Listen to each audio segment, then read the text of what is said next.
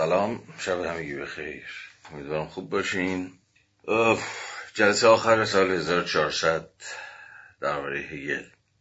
خب یکی دو تا نکته بگم. یوان یه چیزو خب عید دیگه نزدیکه. حالا این داستان که عید نداریم و نمی‌دونم امسال سال مزخرفی بود و فلا این حالا اینا رو بذاریم کنار. این همه می‌دونیم. ولی امروز داشتم به این فکر می‌کردم که چه چیز رو تو عید من دوست دارم. چه چیزش باحاله. چون فکر می‌کنم چیز باحال زیاد توش هست. خب زیاد یکی دوتا نیستش ولی به نظرم رسید اون چیزی که خیلی جذابش می‌کنه برای من به رغم همین قصه هایی که همتون بهتر از من تو جریان شید و فلان این داستان ها اینه که به نظرم می‌رسه که سال جدید عید همیشه با یه جور ایده آغاز گره خورده.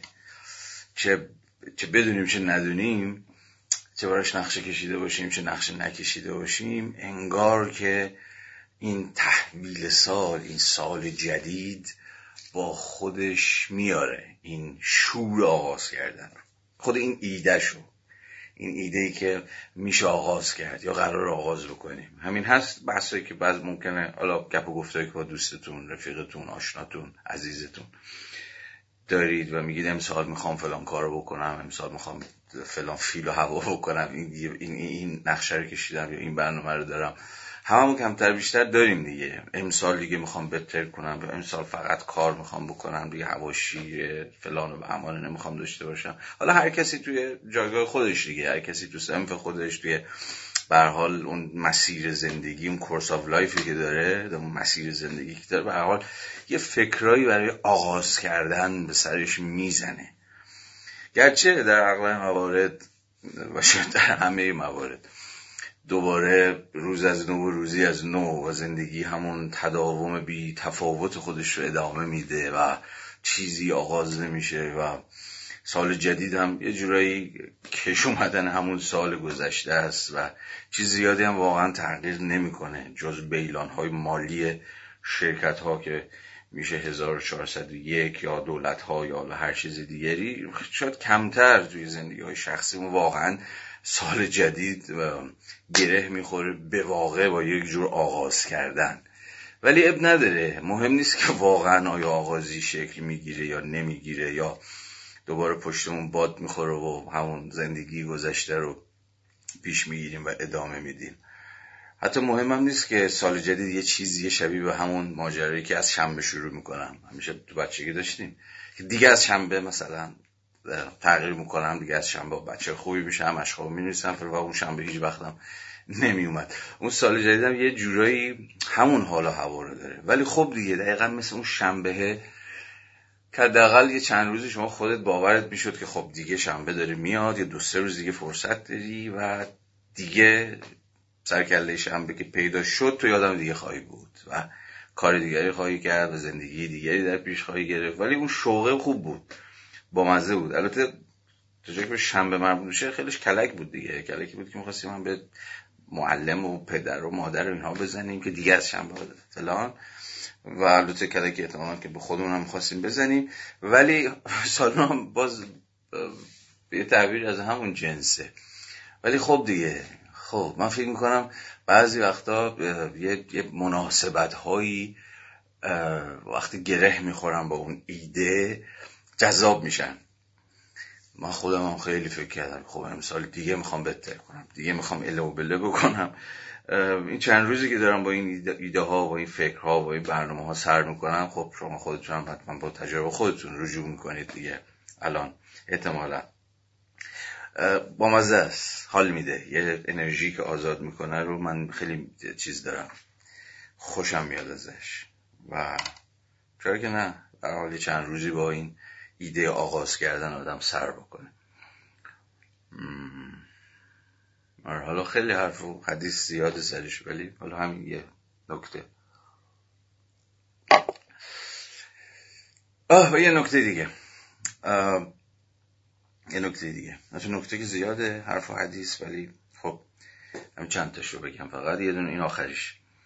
به نظرم امروزم به یه چیز دیگه هم داشتم فکرات هر از گاهی به ذهنم می‌رسه ولی خب امروز باز دوباره بیشتر از روزهای قبل به ذهنم خطور کرد اون که در بدترین وضعیت در بدترین وضعیتی که میشه تصور کرد اصلا فرض کنید در دل یک دیستوپیا در دل یک ویران آبادی که هیچ امیدی بر نمیانگیزه. فکر می‌کنیم که خب دیگه به تایی خط رسیدیم یا اوضاع خیلی شیر تو شیره اوضاع خیلی قمر در اغربه و بدتر از اینو مثلا در این سالها تجربه نکردیم. یه چیزی شبیه به همین.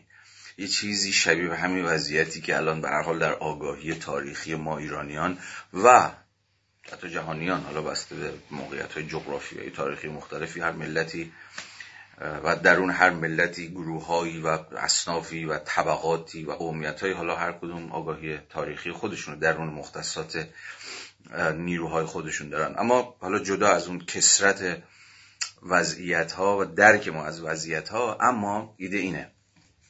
به نظر می‌رسه در بدترین وضعیت هاست که فکر یک اوتوپیا سر کلش پیدا میشه. یعنی اوتوپیا اندیشی خیال پروری برای یک آینده اساسا متفاوت. در خور بدترین وضعیته. یعنی وقتی به نظر میاد همه چی دیگه شیر تو هیچ. همه راه به بنبست خوردن. به نظر دو تا واکنش مثلا مغز دو تا واکنش طبیعی داره دیگه. احتمال حالا من از مغز پژوه عصب پژوه نیستم سوادی هم ندارم ولی حدس می‌زنم. یا ذهن ما یا هر چیزی. یا که خب وا میده دیگه اوکی دیگه تمومه.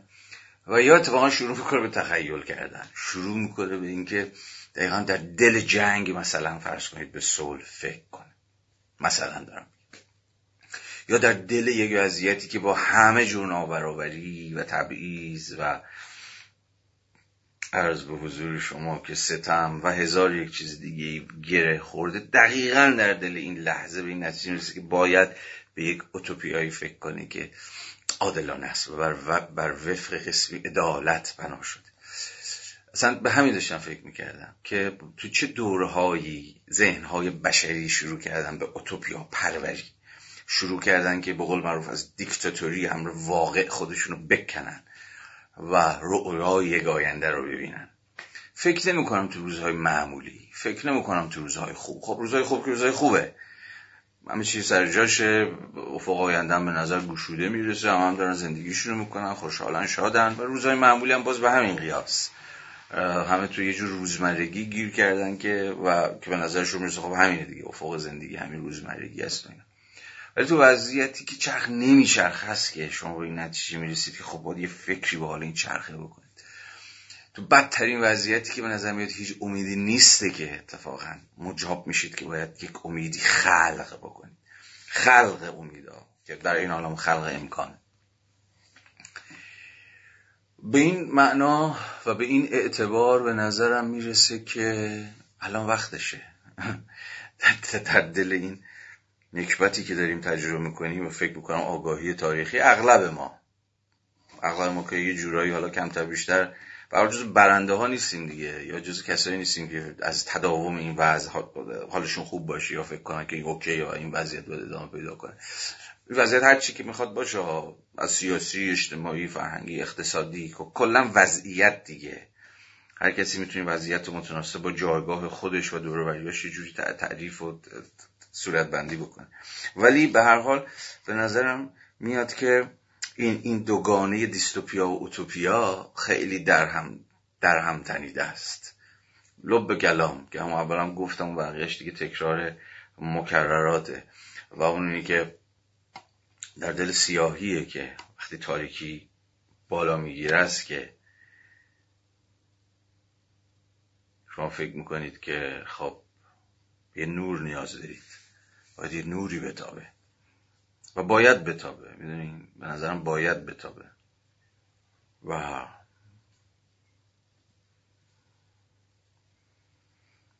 و در این حال فکر می‌کنم که ما قدرت تخیل ما دست دادیم. ما سالهاست منظورم ملت ماست. حواسم هم به چندگانگی ملت هست که ملت هم یه کلی یک بارچه نیست. اینا اینا رو می‌دونم. ولی بر رغم این فکر می‌کنم که ما سالهاست که قدرت تخیل رو و خب کار تخیل چیه؟ که مرزها رو بشکنه دیگه. حالا یه ذره هگلی هم نگاه کنیم. حالا برو بابا هگل من همه چیز نمی‌خوام هگلی بکنم. ولی به حال چون کلاس هگل هم هست تا این قدرت نفی اگه دیالکتیک یه چیزی داشته باشه یه ذره به درد بخوره و بگیم خب خوبه و اینا به حال همین قدرت من نفی کنندگیشه دیگه. این قدرت نگیشن که کارش چیه؟ نفی انتظایی که قرار نیست باشه. یا به یاد هگل بیفتیم نفی همیشه نفی متعینه. نفی یک وضعیت مشخصه برای گام برداشتن به یک وضعیت مشخص دیگه. به این معناست که میگه هگل میگه نفی انتظایی نه و نفی متعین. آری. به نظرم میاد که همه شکل نفی انتظایی الان دست بالا رو داره. که خودش رو در انواع اقسام فرم های و صورت های فرهنگی و سیاسی داره نشون میده. حالا الان مجال نیست اگر من دوست داشتم راجبش تفصیلی بیشتر صحبت بکنم. یه جور نفی انتظایی که صرفا با یه جور نگفتن البته میشه فهمیدش و میشه باش حتی همدلم بود. ولی در صورت با یه جور چیز دیگه حرفی که دامن می‌زنه به یه جاهایی به کلبی مسلکی یه جایی به ولش کن گوره بابای همه چیز. اصلا بذار همه چیز داغون بشه بذار همه چیز به خاک سیاه بنشینه و شکلهای مختلفی از انتظاییگری در نفی که خیلی راحت می‌تونه حتی با نابودی با تخریب و با نکبت هم اتفاقا به یه معنای کنار بیاد. بگه حالا اگه منظورم نرسید نفیش بکنم بذار پس همه چیز نابود بشه یا بذار خودم همه چیز رو نابود بکنم. میگم از حیث جامعه شناسانی نگاه بکنید خود این روحیه رو هم می‌شود فهمید. این روحیه هم از ماتت آسمان پاره نشده. یه چنین اتوسی یه چنین خلق و خوی مثلا دست بالا پیدا بکنید. اینا رو می‌شود توضیح داد. ولی در این حال به نظرم میاد که اون سمت ماجرا که اگه باز به زبان هگلی بخوام صحبت کنیم باید اسمش رو نفی متعین بگذاریم که یه جور نفی و ایجاب رو با هم داره. هم قدرت سلبه و هم قدرت خلق و ایجابه یعنی هم نگاتیویته است و هم پوزیتیویته. اینها رو در هم تنیده با هم دیگه داره. دقیقا در همون لحظه که داره نفی می‌کنه می‌خواد چیزی بسازه می‌خواد چیزی رو تخیل دست کم بکنه. این روحیه به نظر من این اتوس این منش اجازه اسمش روحیه نذارم. این این منش این اتوس که در این حال اخلاقیه و در این حال سیاسیه گم گم و گوره.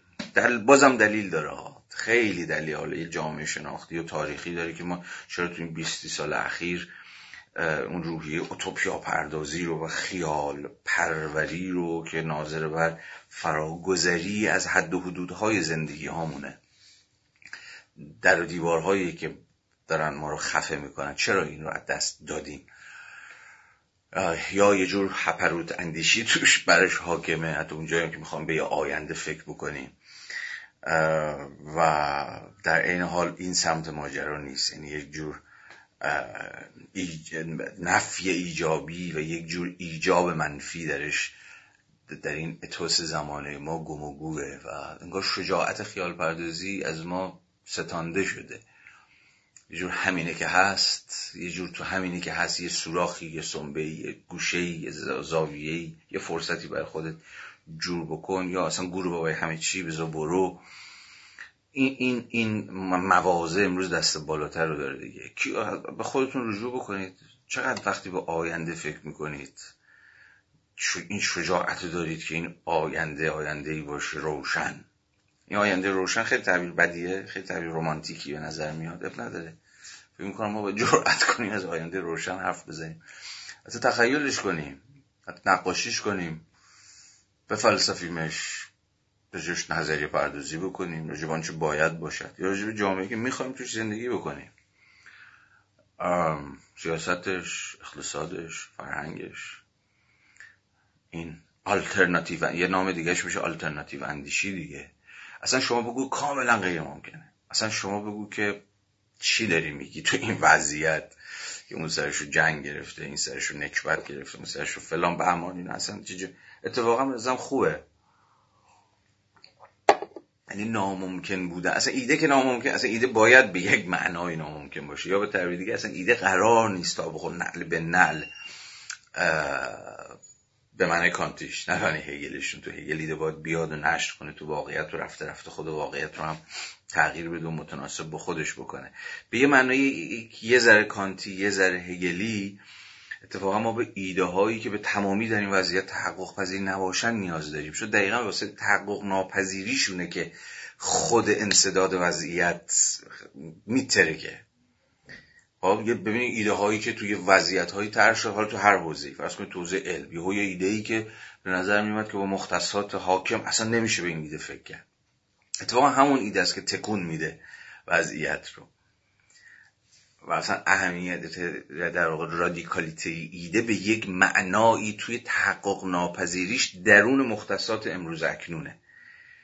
و این به این نیست که هیچ وقت تحقق پذیر نیست. این یعنی از مجرای نفی خود مختصاتی که توش ناممکنه اتفاقا وضعیت رو آزاد می‌کنه. وضعیت رو به سمت فرا رفتن از خودش حل میده. کار ایده حل دادنه.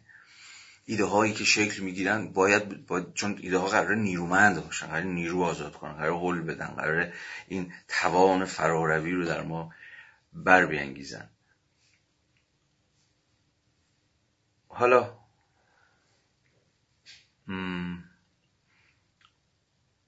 آره دیگه. سخن بسیار هست اما به من اجازه بدید که همین اندازه بسنده کنم چون بخوام بیشتر حرف بزنم. به جاهای عجیب غریبی می‌رسم و رشته کلامم از دستم در میره جلسه آخرم هست. منم یه توی وضعیت پوزیشنی که نشستم ناراحتم. خیلی راحت نیستم کمرم درد گرفت. بذارید بریم سراغ خود هگل. و پیش بریم. به حال اینا دو تا نکته بود که خواستم همینجوری بندازم وسط. و هم خودم بهش یه ذره بیشتر فکر کنم هم احیانا شاید شما بهش بعدا فرصت کردید و فکر کردید. به حال بریم جلو ببینیم که به کجا می‌رسیم. من دست کم می‌خوام که اگر اتفاق خاصی نیفته تا انتهای بنده 16 رو شما بخونم. اگر خوب پیشرفت و خوش گذشت و این داستان ها کسی از اون پایین مای ما رو صدا نکرد. شاید بند 17 رو شروع کردیم. حالا بسته به زمان بندیم ولی دست کم تا انتهای 16 رو من دوست دارم که بخونیم. یعنی سه تا پاراگراف. ببینیم چی میشه. خب بریم سراغ بحث خودمون. لطفا همراهی بکنید با من پاراگراف چهارده رو. از ابتدا. خب یه اشاره خیلی کوتاه بکنم. چی گفتیم؟ کجای بحثیم؟ حتما به خاطرتون هست دیگه. در بند سیزده بار دیگر هگل بحث عرض می‌کنم خدمت شما که همین جهان جدیدی که متناسب با خودش نوع خاصی از آگاهی رو پرورونده و اون آگاهی در بساطت در یه جور سیمپلیسیتیه در یه جور سادگی و ابتداییت خودشه. از این سخن گفته بود جهان جدید نوع خاصی از آگاهی. مختصات جدید غالب جدیدی از علم رو اختضاب می‌کنه که خب هگل از بند دست کم یازده شروع کرده بود با ما راجع به این قضیه حرف زدن. و می‌دونیم که خب از تاریخی هم متناظر با زمان خود هگل هلوش همین ابتدای قرن 19 همیم 1107 زمانی که این بابا داره می‌نویسه و خب به نظرش می‌رسه که طلیعه روشنگری امروز در عین حال مولد نوع خاصی از آگاهی هم شده اما این آگاهی بست پیدا نکرده اما این آگاهی هنوز گسترش نیافته جوری در بدویت خودشه در گام های نخستین خودشه. اما اما مثل همه دیگر صورت های آگاهی از آسمون نیومده پایین مثل همه دیگر فرم های آگاهی پیش از خودش همه همه صورت های آگاهی پیش از خودش رو درون خودش داره و به یک نوعی داره با خودش حمل می‌کنه. همون بحث مفصلی که هفته پیش راجبه این کردیم که غنای گذشته در برای آگاهی در خاطر حاضر است که خب زیاد جوش حرف زدیم و امکانهای مختلف تفسیر این ادعا رو بررسی کردیم. به هر حال آگاهی آغازین قرن نوزدهمی که هگل خیلی بهش امیدواره و فکر می‌کنه این آگاهی قراره که برای اولین بار رخت علم بتن بکنه و به امر مطلق دست پیدا بکنه یه جور با مطلق یکی بشه. به هر حال در گام های اولیه خودش داره همین مثل همون کودکه داره تاتی تاتی می‌کنه و این خیلی ها رو از این آگاهی ناامید می‌کنه. یعنی به ویژه در آغازین گام های خودش به نظر میاد که این آگاهی محیای این نیست که اون وعده ای که حالا این بنده چهاردهه من یه پیش دستانه دارم جبش حرف بزنم. به نظر این آگاهی انگار قادر نیست اون وعده ای که داده بود رو محقق بکنه. اما همه حرف هگل اینه که آگاهی نیازی به صبر و شکیبایی و تحمل درد داره. حالا معنی این روشن میشه. بازم یه رجوع تاریخی هم که بکنیم حالا من بند 14 که بخونم دوباره این بحث برمیگردم. یه رجوع تاریخی هم بیاد اصلا به خودمون بکنیم دوباره. تلیعه یه جور مدرنیته ایرانی حالا اگر اصلا چین چیزی چین تعبیر بشود به کار برد و وعده این که این شکل نوین آگاهی می‌تواند برای ما مولد آزادی باشه مولد یک زندگی جدید و یک جهان جدید باشه. ما صد و اندی ساله که دست کم از عصر مشروطه به این سو با این شکل جدید آگاهی تاریخی که یقه ما رو گرفته اگه بخوام به زبان هگلی بگیم از جنس جور آگاهی ناخشنوده نه آگاهی مطلق. داریم زندگی می‌کنیم. و خب می‌دونیم که در این صد اندی سال هم این فرم جدید آگاهی چه دشمنان قسم خورده همیشه داشته که به اسمهای مختلف این آگاهی رو نفی کردن. که به اسمهای مختلف به نام سنت به نام امر مقدس به نام گذشته به نام که ما خودمون بهترش رو داشتیم به هر اسمی به اسمهای مختلف و با صورت بندی های مختلف این آگاهی نفی شده. در اون همین مختصات سرزمینی ها چون به حال ما باید صحبت کنیم از اینکه آگاهی به هر حال یکی نیست. ما آگاهی های متفاوتی از وضعیت تاریخی داریم. هگل در اینجا ظاهرا یا به یه تعبیری تاریخی یک آگاهی رو داره مرور می‌کنه. اون آگاهی که در نهایت از بر تناقضهاش فائق میاد و پیروز میشه و گام برمیداره. ولی اگه بحث پیچیده تر کنیم از اون چیزی که از اون پیچیدگی که هگل داره پیش می‌بره ما در واقع با جدال و نبرد آگاهی ها سر و کار داریم. تو درون یک مختصات سرزمینی مثل سرزمین خودم یعنی شکلی از آگاهی نوظهور مدرن از اصل مشروطه به این ور داریم باهاش زندگی می‌کنیم یا بخشی از ما داریم باهاش زندگی می‌کنیم اون آگاهی رو جدی گرفتیم وعده رو جدی گرفتیم ارزش هاشو و رؤیاهاشو و امیدهاشو چون هر آگاهی رؤیاها و امیدهای خودشو داره نه؟ هر آگاهی هر نوع خاصی از آگاهی به شما یه وعده هایی میده. آگاهی جهان حالا فرض کنیم یه چیزی به سنت وجود داره. آگاهی جهان سنت هم به شما یه وعده میده. به شما میگه که در, در چه جهانی خواهید زیست؟ اصلا یه جهان برای شما ترسیم می‌کنه دیگه. حالا دیگه این خودش خود, خود آدمه که آدم نه به صفت فردیش. ولی به هر حال ما ناگزیری از اینیم که ببینیم که بین این وعده های آگاهی هایی که هر کدومشون دارن یه جهان یه زندگی یه جامعه برای ما ترسیم می‌کنن با وعده های و ارزش های و امیدهای و رویه های گوناگون. ما کدومشون می‌خوایم زندگی کنیم؟ اصلا کدومشون زیست پذیر دارن؟ واقعا کدومشون زیست پذیر دارن؟ این سوال خیلی جدیه که هر کسی به ناگزیر و هر حال یه روزی باید تو زندگی ازش بپرسه دیگه که من می‌خوام تو کدوم یکی از این جهانها زندگی کنم؟ در جهان که مثلا عقل مدرن کانتی می‌سازه و وعدش رو میده یا در جهانی که مثلا یه جهان صدراییه.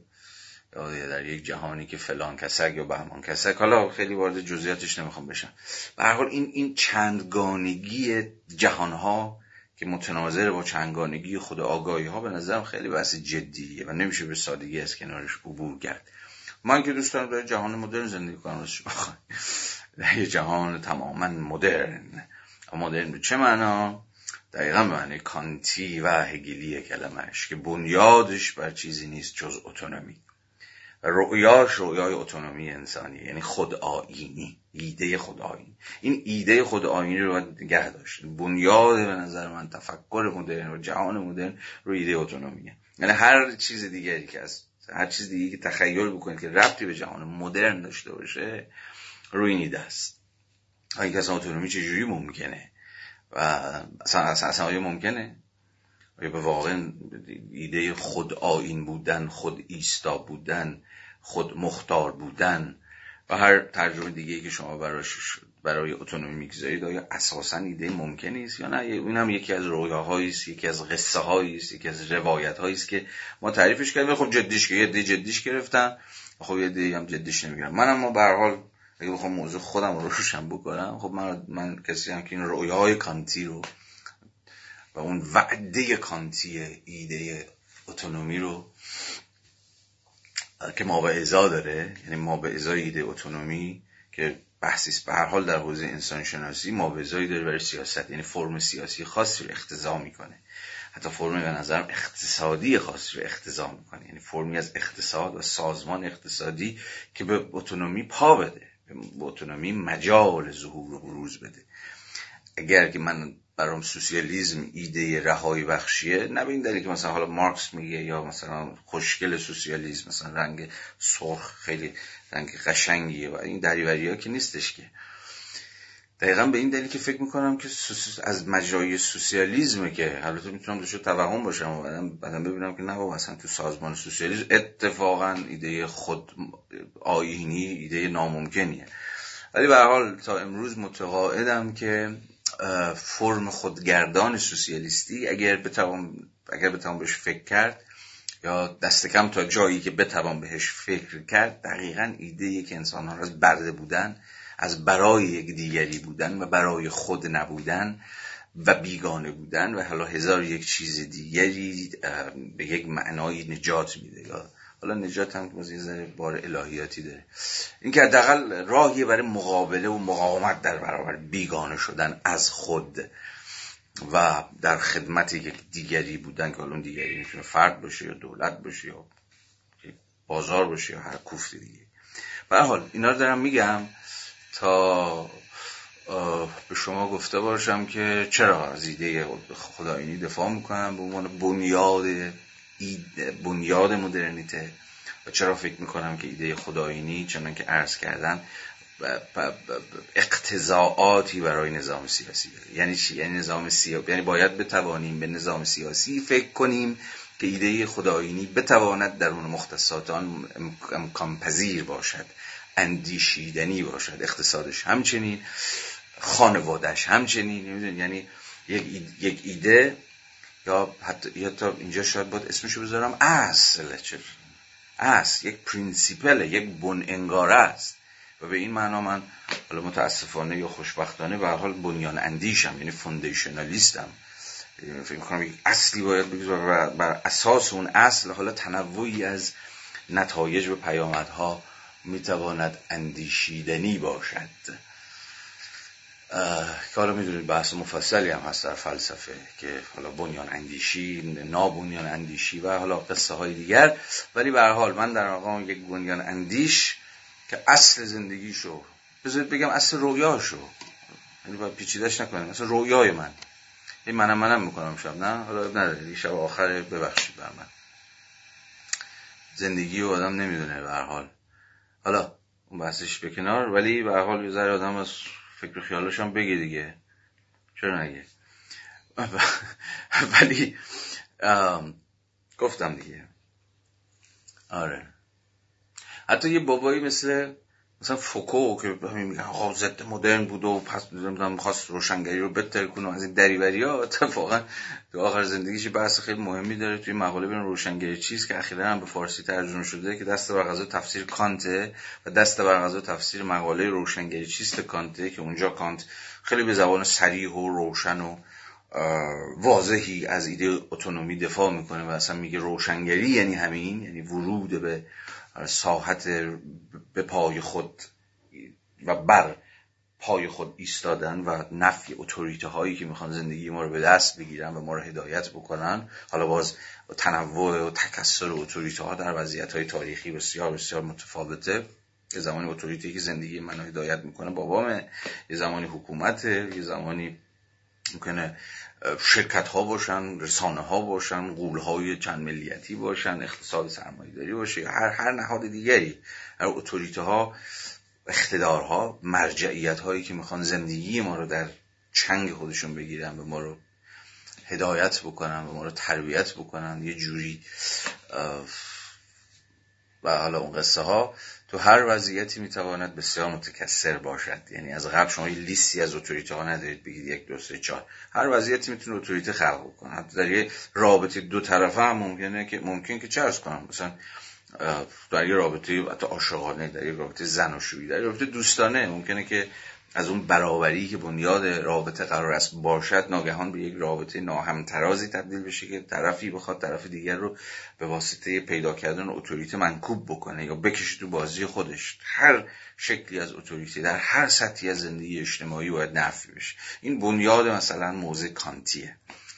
این کانته این مهمترین به نظرم فیلسوف عصر مدرن. خیلی از هگل مهمتر. حالا مهمتر غیر مهمترش بماند. به هر حال این بحث از اونجا شکل گرفت که گفتم به هر حال باید شما تصمیم بگیرید که در اون چه جهانی می‌خواین زندگی کنید و عده کدام آگاهی رو و عده کدام اصلا هستی شناسی رو می‌خواید جدی بگیرید. آیا دوست دارید واقعا در جهان کانتی زندگی کنید؟ این زیستن در چنان جهانی که خدایینی برش حاکمه براتون جالبه؟ حواستون به پیامداش هست؟ حواستون هست که دیگه اونجا نمی‌تونید همون اندازه که نمی‌خواید کسی بر شما حکومت بکنه شما هم حق ندارید بر کسی حکومت بکنید. و این می‌دونید چقدر پیامد عجیب و غریبی داره. می‌دونید تا چه پای سازکارهای خود انتقادی رو در شما میبایست که بیدار بکنه.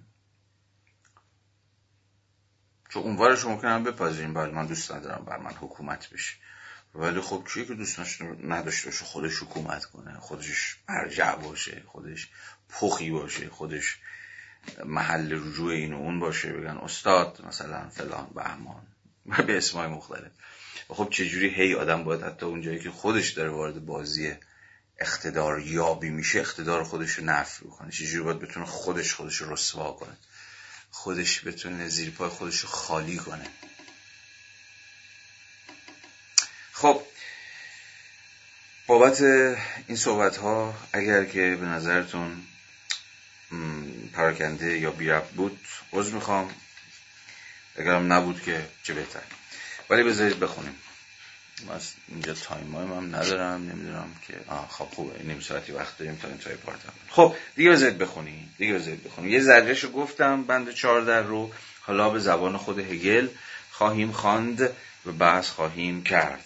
پس همین بحث ها رو به خاطر بیارید. هفته پیش یه ذره مرورم کردیم. مثل حرفای دیگه هم من زدم. با ربط و بی ربط به context بحث هگل اما حالا خود پیداشناسی رو بند چهارده میفرماید که علمی که تازه شروع شده و بنابراین هنوز نه به کامل بودن شناخت همه جزئیات رسانده شده و نه به کمال صورت از این بابت آماج نکوهش است.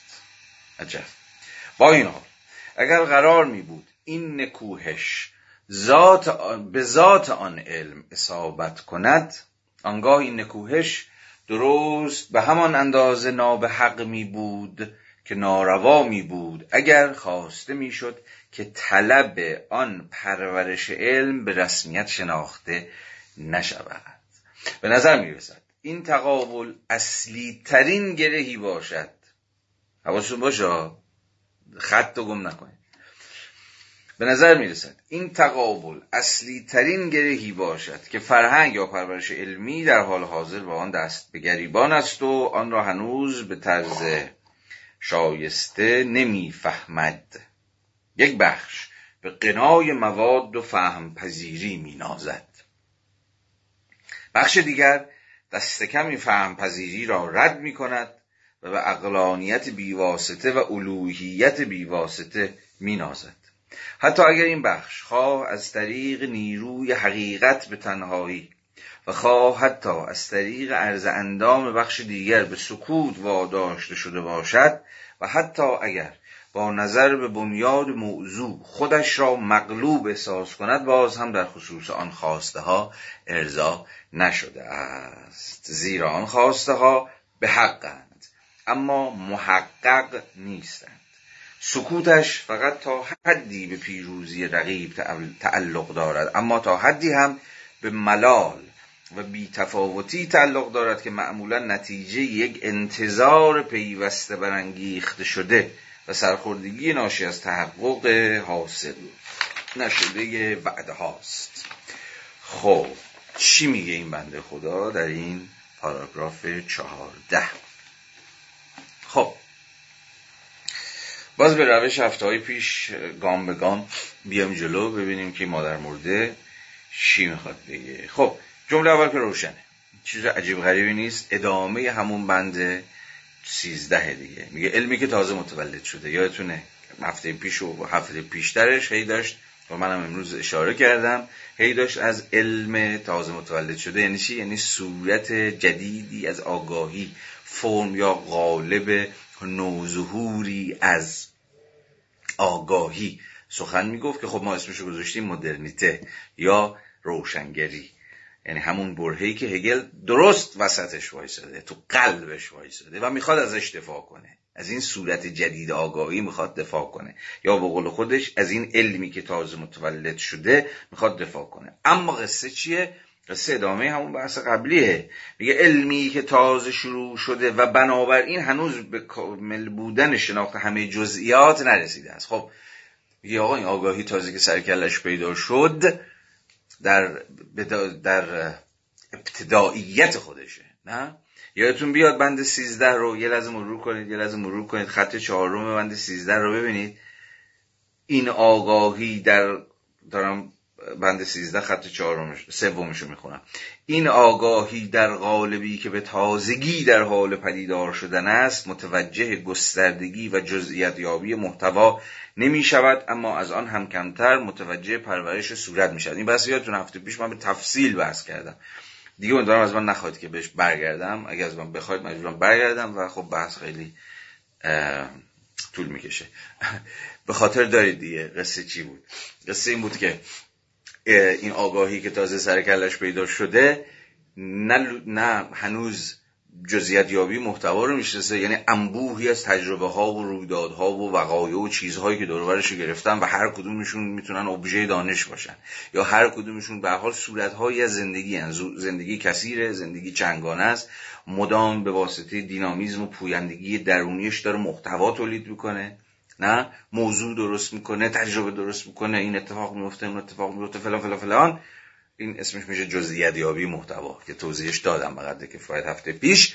میگه این آگاهی جدید هنوز متوجه این نیست چون اصلا پویندگی خود زندگی شتابناکتر از اینه که آگاهی بتونه اون رو به تمامی فراچنگ بیاره. و هم متناسب با این تورم محتوا حالا تورم کلمه خوبی نیست انگار مثلا یه چیزی داره باد می‌کنه یا مثلا انگار دانش انباشتیه. و الان می‌دونیم دانش انباشتی نیست یا به اون معنایی که ما به صورت روزمره و ابتدایی از انباش می‌فهمیم دانش انباشتی نیست. ولی به هر حال به هر حال همون جزئیات یابی محتوا. متناسب با اون که هنوز براش مهیا نیست صورت یعنی خود علم. یعنی خود علم هم به قدر کفایت این پرورش رو پیدا نکرده است که مهیای در برگرفتن مهیای فهمیدن قنای زندگی باشه. بازم بهتون گفتم که این بعدها بنیاد نقدهای پساهگلی به هگل میشه که مدعی بودن که اصلا این توهم هگلی رو باید بذاریم کنار که صورت فرم قالب آگاهی در هیئت فلسفه در هیئت علم یا هر چیزی شبیه این. اساسا زورش می‌رسه و این توان رو داره که تمامیت امر واقع رو. یا قنای چندگانه دمادم شونده زندگی رو فراچنگ میاره این اصلا توهم. به زبان دیگر مفهوم به تمامی نمی‌تونه عرصه مصادیق رو عرصه تجارب رو یعنی عرصه خود زندگی رو باش یکی بشه بکشه به درون خودش. مفهوم همیشه چیزی کمتر داره از یا مفهوم مسابه صورت که اینجا هم داره میگه.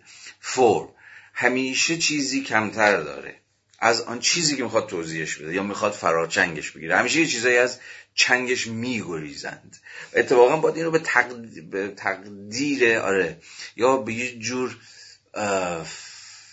ذات تفکر تبدیل کرد. که تفکر همه تفکر به واسطه مفهوم به واسطه فرمهاش همیشه از غنای زندگی عقب تره زندگی شورمندانه تر شتابناکتر و پوینده تر از تمام تحولاتی که ممکنه در ذهن ما یا در مفهوم ما در زبان ما در علم ما اتفاق بیفته. داره میره جلو و زور ما بهش نمی‌رسه که همپای با غنای تجربه و زندگی حرکت بکنه. زندگی زودتر زندگی شتابناکتر میدوه. مثال های زیادی هم زدم ازش در همون جلسه قبل. نه؟ و تفکری که بدونه تفکری که بدونه همواره که به زبان آدورنایی اسمشو گذاشتیم چی؟ امر نائین همان. امر نائین همان همان تجربه هایی است که همون وجوهی از زندگی که با مفهوم این همان نمیشن. آی یعنی مفهوم علم آگاهی فلسفه هرچی نمی‌تونه به تمامی اونها رو به درون خودش بکشه و اونها رو ببلعه یا فراچنگ بگیره. اونها رو با خودش آیدنتیفای بکنه. نه با یعنی با خودش یکی بکنه. کار تفکر یه معنایی همینه دیگه که همه چیزها رو بکشه تو خودش. تا خیالش راحت باشه که من فهمیدم من مسلط بر امور و اوضاع. ولی خب کیه که ندونه؟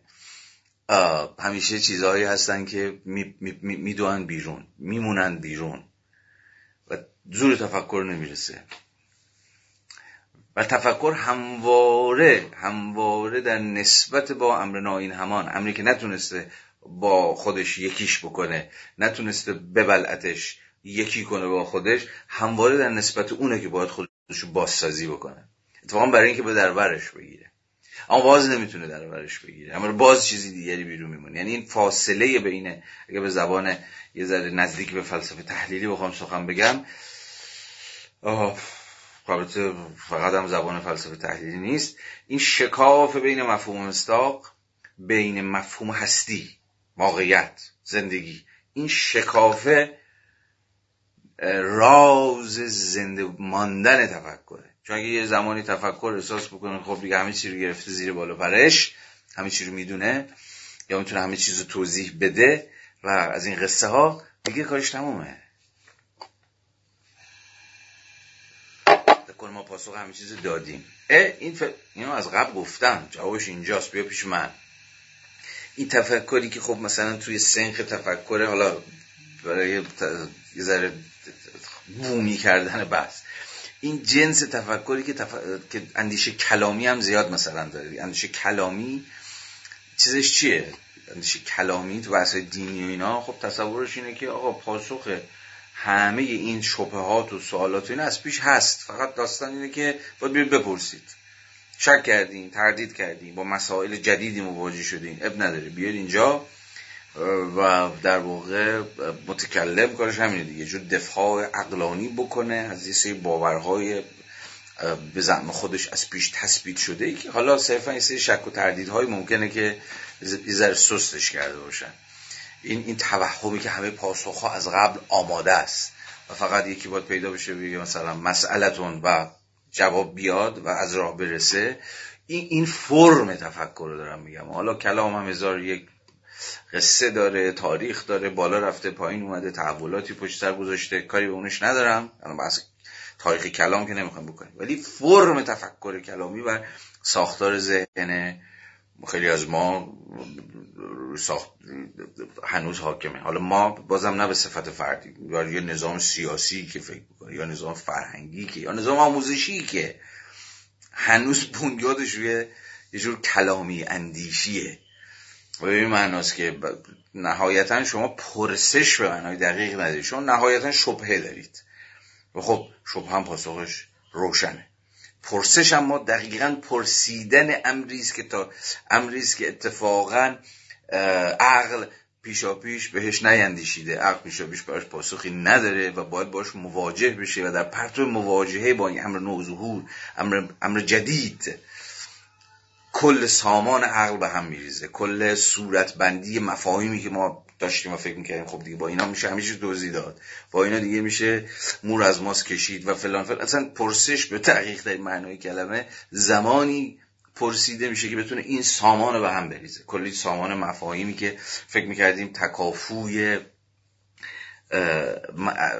همه مسئله ها رو خواهد داد و برای همه موضوعات آماده و مهیاست.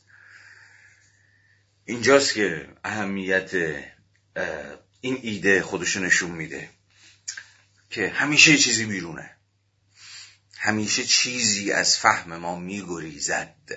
و و ما باید محیای مواجهه باش باشیم. محیای مواجهه با امری که ما رو از اون ثبات و سکونی که اون فرم تفکر کلامی ما رو بهش عادت داده دور می‌کنه و خارج می‌کنه و ناگهان یه جور شکه مثلا تفکر چجوری راه میره با, با دیگه. تفکر چجوری راه میره؟ ادامه میده. دقیقا به واسه ضربه هایی که می‌خوره ترومه هایی که می‌خوره. مواجه هایی که مواجهاتی که دقیقا به دقیق تری معنای کلمه. با مواجهاتی که از سر میگذرونه است که از خودش میاد بیرون. شکوفادر میشه. همون ایده جوهر یادتون بیاد که حالا در ادامه باز بهش برمیگردیم. جو گفتیم جوهر تا زمانی که در خوده یا فکر می‌کنه سلف آیدنتیتی با خودش این همانه با خودش در آشتیه.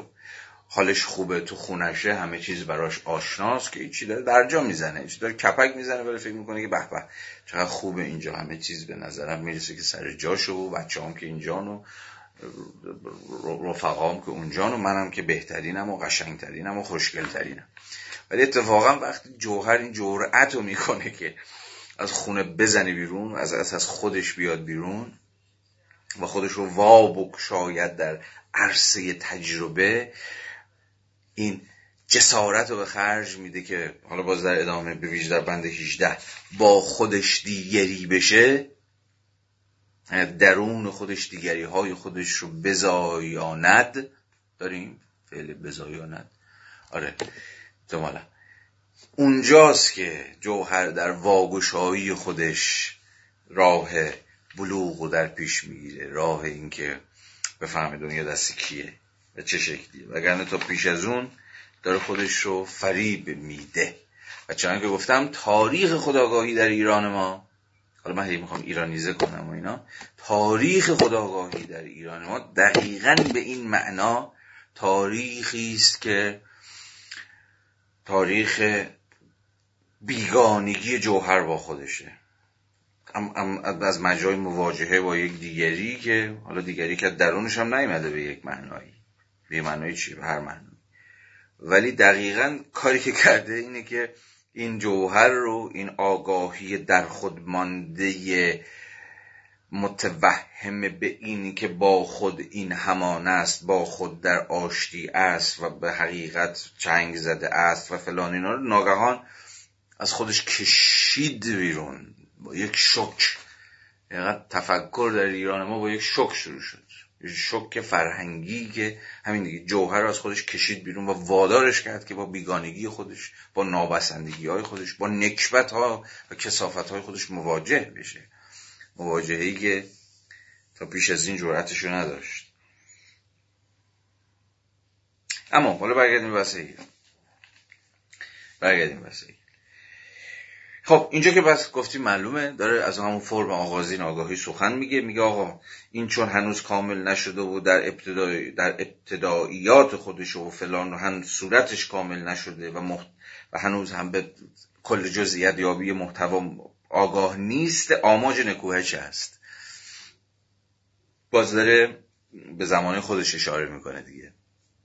زمانه ای که رومانتیک ها مذهبی ها به یه معنایی یه جوری تجربه گراها یا عقلگرایان انتظایی. همه جریان فلسفی زمان یک جورایی هر کدوم حالا به شکلی دارن این علم تازه متولد شده رو انگار نفی می‌کنن. اما حرف رفیقمون چیه؟ حرف رفیقمون ساده است. میگه که ببین این نکوهش به ذات علم ثابت نمی‌کنه. دقیقا عین جملهشه. با این حال اگر قرار می بود این نکوهش به ذات آن علم ثابت کنه یعنی چی؟ یعنی قرار نیست که به ذات علم ثابت کنه. صرفا این نکوهش می‌تواند صورت امروزین دانش رو بذار بگیم علم رو چون knowledge و science به حال برای هگل متفاوته. صورت به تعبیری می شود گفت صورت خودآگاه شده. یه دانش علم است. یعنی به knowledge و science فرقی است. اینها رو با هم یکی نمی‌کنه هگل به درستی هم کار نمی‌کنه. اما حالا فارغ از این بحث که بعدا بیشتر روشن خواهد شد حرف دوستمون اینه که داداش این نقد ها ذات علم رو نمی‌زنه. صورتی از علم رو می‌تونه بزنه یعنی همون صورتی از علم که هنوز به پختگی نرسیده هنوز داره تاتی تاتی می‌کنه هنوز داره سعی می‌کنه که شکل بگیره سعی می‌کنه رو پای خودش ایسته ما باید به یک تعبیری داره میگه که ما باید از این ذات علم دفاع بکنیم اما این صورت آغازینش چون یه وعده هایی داده ولی هنوز اون وعده ها رو نتونسته محقق بکنه آماج نکوهشه. هر کی میاد یه تیپا می‌خواد بهش بزنه بگه این بود این وعده هایی که می‌دادید از جهان مدرن و نمی‌دونم دموکر... باز متبادر کنید به ذهنتون بحث فرم بحث چقدر آشناست. نه؟ این بود جهان جدید جهان مدرن نمی‌دونم انسانگراییتون این بود نمی‌دونم با آزادی و دموکراسی و حقوق بشرتون مثلا این شکلی بود این بود فلان فلان. از این بحث دیگه نه؟ فرم بحث رو نگاه بکنید. من اینجوری بیشتر دوستان بحث کنم تو فقط هگل هگل هگل. فرم بحث اون هگلیه ها. فرم بحث اون هگلیه ولی ممکنه یه جاهایی اندل اقتضاء فاصله بگیریم راجع مصادیق دیگری صحبت کنیم که نشون بدیم که این بنده خدا چی می‌خواد بگه. موضوعات ممکنه با هم متفاوت بشه ولی فرم منطقه بحث یکیه. پس پس حرفش چیه؟ اینجا سریعه. که اتفاقا باید از بالقوگی این علم برای حصول به حقیقت دفاع کرد گرچه صورت آغازینش که هنوز کامل نشده و متحول نشده و فلان و فلان ممکن است که که بله واقعا اینجوریه. نه جزئیات یابی محتوا رو هنوز درک کرده نه در صورت به کمال رسیده. حالا این بحث رو معادل سازی بکنید با مثالی که من داشتم می‌زدم. بله تا شما ممکنه که دموکراسی نقدش هم بکنید. خیلی هم جدی به اون ایده که من فکر می‌کنم دقیقا فرم مقتضی اون اصل خداینیه که در ابتدای عرایزم خدمت شما بزرگان عرض کردم. مختزی ترین فرم سیاسی که خداینی را می‌تواند محقق کند دموکراسی است. اما کیه که ندونه صورتهای دموکراسی؟ از این دفعه بدی دموکراسی ها ولی اب نداره چون با مثال اون جوره. کیه که ندونه صورتهای دموکراسی به مسابه صورتهای نابسنده صورتهای دروغین از دموکراسی رو نباید نفت کرد حتی نباید کمر به نقد رادیکالشون بست. بله حتما همینطوره. شکی در این نیست. اما هیچ یک از این نقدها به زبان حالا هگلی به ذات دموکراسی چی؟ اصابت نمی‌کنه. حالا یکی ممکنه بلند شه بگه آقا دموکراسی ذات دموکراسی مگه ذات داره؟ دموکراسی انواعی از در واقع فرمهای تاریخی سیاسی است که مثلا مردم خودشون بر خودشون حکومت می‌کنن. این واجد هیچ واجد هیچ ذاتی نیست. اما اتفاقا من می‌خوام اینجا دفاع بکنم از ذات ذات دموکراسی. البته اینجا نمی‌خوام به ذات دموکراسی صحبت کنم چون وقتش نیست و جای جایگاهش نیست. اما اتفاقا به معنای هگلی که خب با رانش سنتی که انگار یه هستی سختی داره که از باد و باران نیابد. گزند به این معنا نیست. ذات که چیزی مغزیه که این مغزه همیشه هست به عنوان ذات و صرفا یه سری عرضیاتی میاد و میره و اینها. نه اتفاقا حالا یه بحثایی من در جلسه آدورنوی همین هفته راجع به دوگانی ذات و پدیدار اینها کردم که با توجه به همون بحث ها ارجاعتون میدم به ویژه به پارت دوم. اگه خواستید اون بحث رو دنبال کنید دنبال نکردید یه بحثایی کردم راجع ذات و پدیدار در حالا کانت و به ویژه هگل. به اون معنا می‌خوام اتفاقا از ذات دفاع کنم. همونجا که خود هگل هم داره دفاع می‌کنه. که از به ذات علم اصابت نمی‌کنه. بله این علم نتونسته به وعده هاش تحقق پیدا تحقق ببخشه. بله دموکراسی نتونسته به وعده هاش تحقق ببخشه. صحیح است بله. اما اتفاقا ذات دموکراسی خود اون وعده است.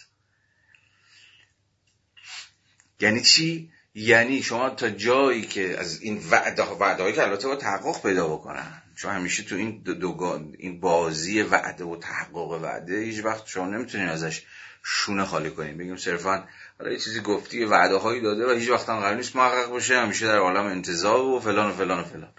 نه اتفاقا همیشه یه فاصله هست بین وعده ای که شما می‌دید که آقا دموکراسی می‌تواند که چنین چنان جامعه ای رو بسازد و حالا فاصله ای که بین وضع موجود وضع مستقر فعلیت دموکراسی با در واقع وعده دموکراسی وجود داره این فاصله بین این دوتا دموکراسی رو زنده نگه بیدار این همون چیزی که بعدا دریدا اسمش رو می‌ذاره مثلا democracy to come دموکراسی که قرار است بیاید یا دموکراسی که میآید. اتفاقا خیلی به ایده به ای مفهوم ایده کانتی که خب همیشه regulative دیگه تنظیمیه. تنظیم اینه چی؟ بین آنچه که داریم با آنچه که قرار است داشته باشیم. ایده ای فاصله این دوتا رو می‌خواد تنظیم کنه. بگه ببین قرار بود به اینجا برسی ولی الان اینجا یا حواست هست؟ به این معنا رگولیتیوه یعنی تنظیم بین فعلیت و بالقوگی فاصله که هیچ وقت فعلیت با بالقوگی یکی نمیشه. فاصله بین این دوتا باقی میمونه. یا به تعبیری هیچ وقت وعده ها به تمامی محقق نمیشن اما خود اون چیزی که حرکت رو تداوم میبخشه خود وعده است. وعده ای که حالا مدام باید نقد بشه. به واسطه شکست هایی که می‌خوره به واسطه نابسندگی هایی که داره و چیزهای شبیه این. چون خیلی هم خطرناک میشه. اگه خود وعده رو هم قید انتقادی بفهمیم. چون میشه گفت آقا خیلی از ایدولوژی ها کار می‌کنن دیگه. بعدهاشون به لجن کشیده شده. وعده جامعه فلان و بهمان برای ما می‌دادن ولی جنایت و کسافت بار بردن موقع که شما حق دارید بگید آقا اصلا تر بزنن به خود وعدت. اصلا خود وعدته که دروغینه. بنابراین باید حواستون باشه که به دروغین بودن وعده ها هم باید فکر کرد و باید لحاظ کرد. هر وعده مستقل از که چه چیزی به نام او محقق شده به نام دموکراسی به نام اسلام به نام کمونیسم به نام فلان لیبرالیسم هر ایدئولوژی. به حال ایدئولوژی ها با وعده هاشونه که تعریف میشن و با هم از هم جدا میشن. به حال این به این بازی باید دقت کرد. خلاصه حالا کاری ندارم. الان قطع میشم و پارت اول به انتها می‌رسه. فقط بگم که فعلا تا این اندازه دانستیم که در این بند 14 این بند خدا یه حرف خیلی ساده و دم دستی حتی می‌خواد بزنه. که هر نقدی می‌خواید بکنید بکنید. به علم به آگاهی مدرن. ولی حواستون باشه که این نقدها هر چقدر تند و هر چقدر رادیکال و فلان و فلان به ذات خود علم اصابت نمی کند حالا چرا به ذات خود علم اصابت نمی کند این رو در پارت دوم با هم دیگه بحث رو پیش می‌بریم و ادامه خواهیم داد که ببینیم قصه چه قراره. خب. عواسط بند چارده بودیم. ولی باز من دو تا نکته دیگه باید بگم. نکته اول برمیگرده به چون خیلی داشتم به این فکر می‌کردم که من چقدر مجازم حین خواندن یک متن. از متن فراتر برم. چقدر مجازم که مثلا پای مثال هایی رو بکشم وسط پای موضوعاتی و پای مواردی که آشکارا مد نظر نویسنده معلف خود کتاب یا هر چیزی شبیه به این نبود. خیلی به این فکر کردم. هم قبلا هم همین الان. به نظرم رسید که باید از قسمی بدخانی دفاع کرد. بدخانی به چه معنا؟ نه به معنای اینکه شما هر چیزی که دوست دارید به متن نسبت بدید. بلکه به معنای یک جور دست خود رو باز فرض کردن. متن نباید خواننده رو خفه کنه. متن هگل خیلی این استعداد رو داره. و خیلی از متنهای فلسفی یا غیر فلسفی این این ظرفیت رو دارن. یا بعضی وقتا این قدرت رو. یا از اون بالاتر اون هیبت رو. که اصلا دست شما رو ببندن شما رو خلع سلاح بکنن.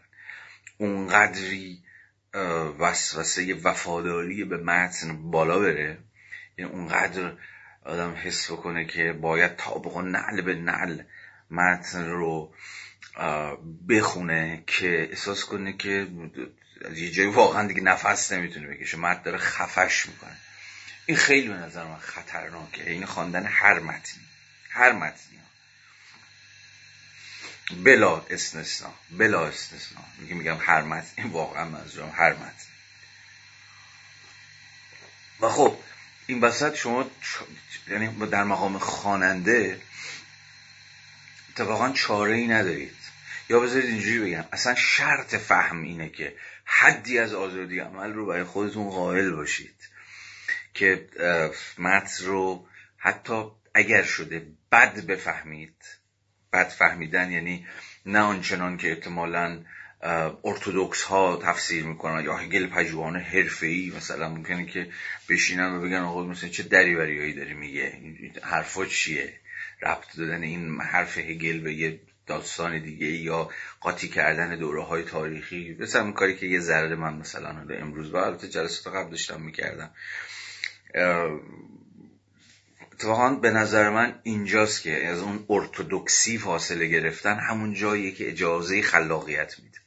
اجازه نفس کشیدن میده. اجازه آفرینشگری میده. ممکنه حتی یه جور بدخانی هم باشه. بدخانی به ویژه از منظر تفاسیر مرجع تفاسیر کنونیکال تفاسیر شریعت مدارانه که از هر متن می شود داشت. هگل هم متشرعین خودش رو داره. مارکس هم متشرعین خودش رو داره. یعنی کسایی که فکر کنم مثلا حافظ منافع متنن. و در یه جایی مثلا باید به عنوان همین حافظ منافع از برسن و بگن آقا زر نزن. یا تو داری چرت میگی متن اینو نمی‌خواست بگی یا مارکس اینو نمی‌خواست بگی یا هگل حرفش یه چیز دیگه است. حتی ممکن حرفش یه چیز دیگه باشه ها. ولی خود این بدخانی بدخانی داخل گیومه باید خیلی حواسون بهش باشه چون فکر راحت شما به دریوری بگی. بدخانی ما با دریوری هم زیاد سر کار داریم. ببینید اصلا در زمانه داریم زندگی می‌کنیم که اتفاقا در نتیجه یه جور دموکراسی دموکراسی فراگیر من البته از این دموکراسی مطلقا دفاع می‌کنم. ولی خب حواسم به پیامدش هم باید باشه دیگه. این دموکراسی که هر کسی می‌تونه لایک کتاب هگل کنه در فضای اینستاگرام هم هست و مثلا شروع کنه به خوندن یا هایدگر یا هر هر کسی دیگه این به هر حال فضا رو تا حدی باید دریوری هم باز می‌کنه. گرچه من این دریوری گویی رو یا احتمال اینکه یه دیبی مزخرف بگن رو ترجیح میدم به اینکه متن در اختیار یک عده از برگزیدگان باشه. یا فکر کنن که آقای متن رو چه رسد به اینکه آدم های معمولی هم بیان و مثلا بخوام متن رو بفهمن. یادتونه هفته بعدم راجبه هفته بعد میگم. هفته قبل توی بند سیزده اون جایی که داشتیم از فهم پذیری کلی حرف می‌زدیم و موضع خود هگل رو که داشت دفاع می‌کرد که آقا این فلسفه به گونه همگانی و کلی برای همه فهم پذیره اما فهم پذیره یعنی توانش فهم وجود داره. نه که همگان واقعا می‌فهمن. همگان می‌توانند بفهمند این ایده ایده رهایی بخشی. اگر معلومه که در همین وضعیت بلفل خیلی همون نمی‌فهمیم. خیلی همون زمینش رو نمی‌دونیم. زبان این بابا رو بلد نیستیم. اما این به معنای این نیست که در بست است. دست در به روی همگان بازه و این ظرفیت این توانش این پتانسیالیتی این هرچی که شما اسمش می‌ذارید مهیاست برای همه بلا هیچ استثنایی. برای همینی که از فهم پذیری کلی حرف می‌زنه. اما این ایده به کنار اما خود این ایده دموکراتیزاسیون متنها این فراگیر کردن خواندن این بابا یا اون بابا یا هر کسی دیگه ای به هر حال این امکان رو هم فراهم می‌کنه که بله خیلی شما مزخرف بگی. چرت و پرت ببندی به ناف یه بابایی حالا هر کسی که می‌خواد باشه. چپ باشه راست باشه بالا باشه یا پایین باشه. اما باز هم ببین مرزها چقدر مرزهای باریکیه. به رغم این که ایده دموکراتیزاسیون متن و دموکراتیزاسیون نوشتار اینکه ما الان با یه جور دموکراسی رو نوشتار هم زرکار داریم. دیگه هم می‌تونن بنویسن هر کسی یه اکانت داره می‌تونه بنویسه هر چی که می‌خواد و از یه طرف این ایده رهایی بخشه یعنی نوشتن رو وسیع کرده گسترده کرده. اما در این حال امکان مزخرف گفتن رو هم بیشتر کرده. میگه جز اینه. باید حواستون به این پارادوکسه باشه که چجوری فرصت هایی که ایجاد میشه. در این حال می‌تونه فرصت هایی برای یاوگوها هم باشه که باد شکم رو به شقیقه ربط بدن. اما باز به رغم این من از قسمی بدخانی اگر مترادف با گشودن فضا به روی خلاقیت و آفرینش باشه حین تفسیر دفاع می‌کنم.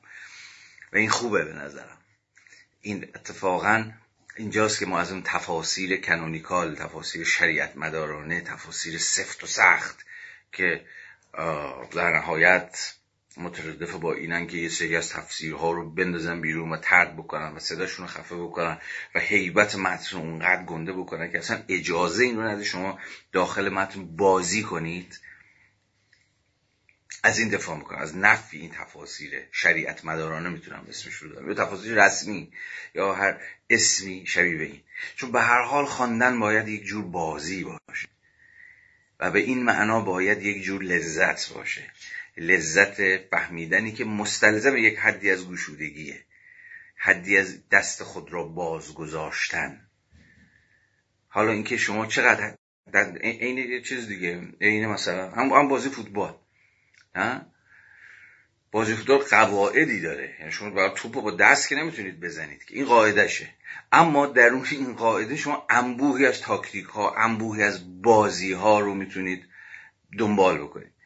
تفسیر هم باید یه چیزی شبیه به این باشه. یعنی در عین حالی که در عین حالی که از یه جور بیقاعدگی از یک جور آنارشیزم در خواندن ما دفاع نمی کنیم یعنی میپذیریم که آقا به هر حال یک خطوطی داره. یک بذارید اسمش بذارم قواعد. قواعدی داره مثلا فوتباله که شما خلاصه با دست که نمی... نمی‌تونید بزنید. تو نمی‌تونید با دست بگیرید بندازید تو گل. ولی تا دلتون بخواد می‌تونه دستتون باز باشه برای اینکه خلاقیت به خرج بدید. چه خلاقیت گروهی و تیمی و تاکتیکی چه خلاقیت های فردی. تو خواندن هم همینه. بازی بین قاعدمندی و خلاقیته. بازی بین آزادی و خطوطه. یعنی یه خطوطی وجود داره. اما این خطوط باید در این حال با قسمی آزادی همراه و عجین باشه. وگرنه که خب شما هم آدمی که فقط تو خط داره حرکت می‌کنه خیلی استریکته. و احتمالا هیچ کاری نداره بکنه جز اینکه حرفای مفسرین دیگر رو هی تکرار بکنه اونقدری که حوصله خودش هم سر بره. حالا که این کجاست؟ این نقطه بذارید بگیم نقطه وسط دیگه. این حد وسط که خیلی کلمه بدی حد وسط. ولی حالا مسامحتا. کجاست که هیچ چیزی نداره. هیچ از قبل نمیشه تعیین کرد. که شما هم به نوعی به متن وفادار باشی و هم بهش خیانت کنید چون به هر حال خلاقیت تا حدی مستلزم خیانت به متن هست. وگرنه میگم متن شما رو خفه می‌کنه. این ببینید پارادوکس اینه. پارادوکس ببین وفاداری و خیانت کردن. خب در گام اول به نظر میاد آقا این که چون چجوری می‌خواد با هم دیگه داشته باشید؟ هم وفادار باشید هم خیانت کنید. مگه میشه چنین چیزی؟ وفادار بودن و خائن بودن دو تا اختزای متفاوت داره. ولی خواندن به نظرم همین اتفاقا نزدیک کردنه نزدیک کردن این دو تا قطبه. که خب خیلی دشواره. خیلی دشواره. من تلاشمو دارم می‌کنم. شاید تلاش مذبوحانه باشه شاید تلاش باشه که شکست بخوره شاید تفاصیل شاید تلاشی باشه که به زعم خیلی از مفسرین مرجع هگل بیش از حد آمیانه کردن یا بیش از حد بد خواندن یا بیش از حد فراتر بردن هگل باشه. اما باز می‌خوام بگم که من اینو ترجیح میدم. چون اجازه اون نفس کشیدن رو میده و اجازه میده. یه ذره خلاق باشیم حداقل ادای آدم های خلاق رو در بیاریم. اینکه آیا این تفسیر جا میفته؟ شنیده میشه؟ به پرسش های می‌تونه پاسخ بده یا نه؟ این الان نمیشه معلوم کرد. این بعدنه که یه تفسیر میمونه و شنیده میشه بس پیدا می‌کنه یه دی جدیش می‌گیرن تو اون خط و خطوطی که اون تفسیر باز می‌کنه ادامه میدن به کار کردن و باز تفسیر کردن و ادامه دادن تفسیر. یا فراموش میشه دیگه. حالا یه چیز گفت یه زری زد خداحافظ. خیلی از حتی در قبال هگل خیلی از تفاصیلی که یه زمانی در مثلا هگل خانی یا مارکس خانی یا هر خانی دیگه بعضا حتی دست بالا رو داشتن امروز دیگه این تفاصیل رو ما می‌دونیم که باید بذاریم کنار. یا دست کم که دیگه خیلی دلاده ای ندارن. به گناه های دیگری داره خونده میشه. در پرتو مسئله های جدید در پرتو وضعیت های جدید تاریخمندی های جدید اتصالات جدید که متن بشه متصل کرد به های دیگه بشه به یه figure رو مثل هگل رو بحث کرد به figure های دیگه و هزار یک امکان دیگه ای که باید گشوده بشه تا بشه یک متن خوند. وگرنه ها فقط یه بار دو بار خونده میشن و بعد تمام انگار همون تفاسیر مرجع تفاسیر رسمی میان و بقیه تفاسیر رو خفه می‌کنن و تو خودشون می‌بلعن نمی‌دونم چقدر تونستم بگم که چی دارم به چی دارم فکر می‌کنم. باید راجبش بنویسم. خب حالا دارم می‌نویسم راجبش. اصلا در واقع روشم روش خواندنم. دارم سعی می‌کنم یه متن منسجم بنویسم که روشن باشه چون دیگه از یه جایی به بعد این حق مخاطبه که خیلی شسته و رفته بدون روش من چیه؟ دیروز خیلی ممکن بود مثلا یه این ماجرا برای خودم هم جنبه تفننی داشت ولی امروز نمی امروز دیگه شدنی نیست. امروز مخاطب باید بداند که اگه نشسته و داره تفسیر من از فلان کسک یا بهمان کسک گوش می‌کنه من روی, روی چه روشی وایسادم روی چه موضعی وایسادم و این باید خیلی تصریح بشه. گرچه من در همه این جلسات در طول این چند سالی که چه عمومی چه حالا خصوصی تر متن خوندم سعی کردم توضیح بدم سعی کردم بگم که کجا وایسادم چی کار دارم می‌کنم چه کارهایی نمی‌کنم. اما خب این باید حتما مکتوب بشه که امکان نقد کردنش و امکان گفتگو کردن باش فراهم بشه. ولی این به اون جلسه آخر امسال به نظر می‌رسید که خود این دفاع از بدخانی داخل گیومه که بالا در مجال مکتوبش سعی می‌کنم بیشتر و دقیقتر توضیحش بدم. آخرین نکته بود که فکر می‌کردم الان باید بهش حتما اشاره بکنم. ولی خب تفسیرش بماند برای بعد. یه نکته دیگه هم بگم و برگردیم به بحث. هر جلسه ای من با این قصه مواجه میشم. از جمله جلسه امروز. و اون ترسه ترس. اینو مجاب شدم بگم. به ویژه به این دلیل که خیلی وقتا به حال از سر محبت با کامنت از دوستان مواجه میشم که میگن کلا چه بچه شجاعی. چقدر همه فعلا از این حرفا دیگه. به حال من همه اینها رو به حساب محبت می‌گذارم. اما از من نباید انتظار داشته باشید که در درجه اول خودم و در درجه دوم شما رو فرید بدم. یعنی جست آدم شجاعی بگیرم که حقیقت رو دارد می‌گوید. نه من جا به جا دارم خودم رو سانسور می‌کنم. جا به جا دارم مکهور ترسام میشم و اون چیزی که می‌خوام بگم به سراحت و روشن نمیگم. حتی در که مثال هایی که می‌زنم تفاصیلی که می‌کنم به زبان دیگه خیلی می‌خوام حرف بیشتری بزنم. خیلی روشنتر می‌خوام حرف بزنم. نمی‌خوام لای لفافه خودم بپیچونم. ولی میترسم. و هیچ چاره ای ندارم. چون نمی‌تونم باشون مقابله کنم. حیف ترس هم نمیشم. هزار یک ملاحظه و احتیاط و فلان اینها من هم در بر گرفته. جز اینکه بهشون اعتراف کنم. این اعتراف نه برای تواضع نه برای نشان دادن اینکه یه جور جست اخلاقی گرفتنه به هیچ وجه. برای مقابله کردنه.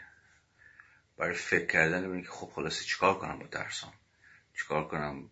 با حرفایی که می‌خوام بزنم نمی‌تونم بزنم احساس می‌کنم او جواست باشه اینجا رو بپر از روش نگو یا یه جور دیگه بگو لایه هزار و یک زرورق و لفافه و عدوازی مخفیش کن.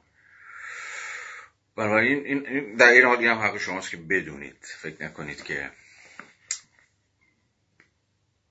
با کسی سر کار دارید که مثلا نمی آیساده داره شجاعانه حرف می‌زنه. نه.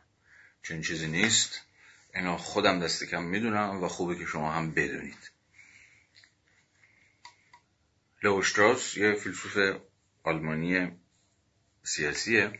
یه کتابی داره که البته مقاله بود که بعدا کتاب شد به نام نوشتار در زمانه آزار و تعقیب یا تعقیب آزار. که این مقالش ترجمه شده در کتاب مقالاتی در باب فلسفه سیاسی فکر می‌کنم. اشتباه نکنم. هوشنگ هوشنگ یاشاره یاشار جیرانی فکر می‌کنم. یاشار جیرانی نشه آگه. حالا اینجوری سرچ بکنید زید لوشتراوس یاشار جیرانی نشه آگه. اون اسم دقیق کتاب میاد. درآمدی سیاسی بر فلسفه. اسمش چیز شد؟ اسمش شک ولی فکر کنم دومی باشه. درآمدی سیاسی بر فلسفه فکر کنم باشه که مجموع مقالات اشتراوس این مقاله نوشتار در زمانه تغییر بازار اونجا هست. یه مقاله کوتاه هلوش 20 صفحه است که گفتم بعدا شده کتاب. اونجا اشتراوس چون که از عنوانش برمیاد داره از نوع خاصی از نوشتن حرف می‌زنه. نوع خاصی از نوشتن که البته میشه بستش داد. نوع خاصی از گفتن نوع خاصی از سخنرانی کردن. و حال نوع خاصی از گفتار به معنای چیز به معنای اسپیچ اسپیچی که حالا می‌تونه مکتوب باشه یا شفاهی باشه که در این حال علنیه و عمومیه. یعنی دفترچه خاطرات شما برای خودتون نیست یا نام نگاری مخفی مثلا به دوست و رفیقتون نیست گفتاریست که بعدا شما اینو در معرض می‌گذارید در معرض دیگران. به حال از نوع خاصی از نوشتار که چون گفتم قابل تعمیم به غیر از نوشتار هم هست سخن میگه که مقتضی وضعیت تحقیق بازار یعنی وضعیت های سیاسی که نویسنده حالا بیشتر منظورش نویسنده های سیاسی هست دقیقا بیم اینو دارن. بیم اینو دارن که در معرض تعقیب و آزارن. و بنابراین حالا سوال اشتراس اینه که این متنها چه شفاهی باشن چه مکتوب باشن چه, چه, چه, چه تغییراتی کردن؟ یا نوشتارهای مقتضی چنان وضعیت های چگونه به سمت یه جور راز ورزانه شدن تمثیلی شدن مخفی کاری کردن حرف و سریح نزدن استعاره پردازان شدن و غیره و غیره خب ما با این قضیه تو ایران هم خیلی آشناییم دیگه. حالا فقط هم نه فیلسوفان سیاسیمون شعرامون نویسنده هامون فلان فلان فلان. به واسطه اون تاریخ دراز دامن استبداد و خفقان به حال زبان میره به سمتش استعاری شدن دیگه. زبان میره به سمت اینکه مخفی کنه خودش رو لایه لایه, لایه کنه خودش رو تا حرف رو بزنه و در اینا گیرم نیفته. خب یه سوال جدیه دیگه. نمیشه ازش شونه خالی کرد. و اینکه خب چنین, چنین گفتاری یا چنین نوشتاری تا کجا می‌تونه ادامه بده؟ و هزینه هاش چیه؟ چه هزینه هایی برای حقیقت داره؟ این سوال جدی. هزینه های چنین گفتاری برای حقیقت چیه؟ نکنه حقیقت رو به تأخیر بندازه. نکنه حقیقت رو فقط از آن آدم هایی کنه که رمزگشایی بلدن بتونن دیکودینگ کنن. و به این معنات واقعا حقیقت رو به امر کوچک و کوچک و کوچک که فقط اقلیتی از برگزیدگان که بلدن متن بخونن استعاره ها رو وا بکنن رمز ها رو دیکود کنن و فلان و فلان محدود بکنن. خب حرفش تاوسه دیگه.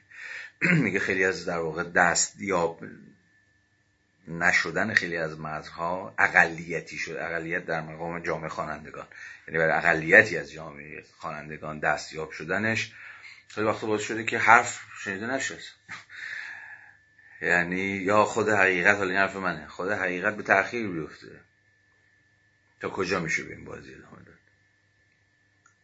این سوالی که ما باید از خودمون بپرسیم. این قضیه حتی خیلی وسیع از این میشه کرد. کل میدان تولید کل میدان تولید فرهنگی از نقاشی مجسم سازی ترجمه کردن نوشتن فیلم ساختن تئاتر صحنه بردن همه حوزه هایی که یه با تولید مصنوعات سر کار دارن مصنوعات بشری در حوزه فرهنگ. و حال با مسئله در پیوندن در عجین. عجینه. از این خب میشه فهمید بله این اختزاعات نوع خاصی از زندگی اختزاع نوع خاصی دوره خاصی از تاریخ و خب چیکار مثلا چی انتظار داری طرف بره مثلا زبان سبزش نه زبان سبز نه. زبان سرخش زبان سبزش رو برباد بده و مثلا بشه قهرمان اینو مثلا چی از این حرفا که نمی‌خوام بزنم. فقط می‌خوام به پیامدش فکر کنم. منم نه اولین نفرم نه احتمالا آخرین نفر که داره به این پرسش فکر می‌کنه.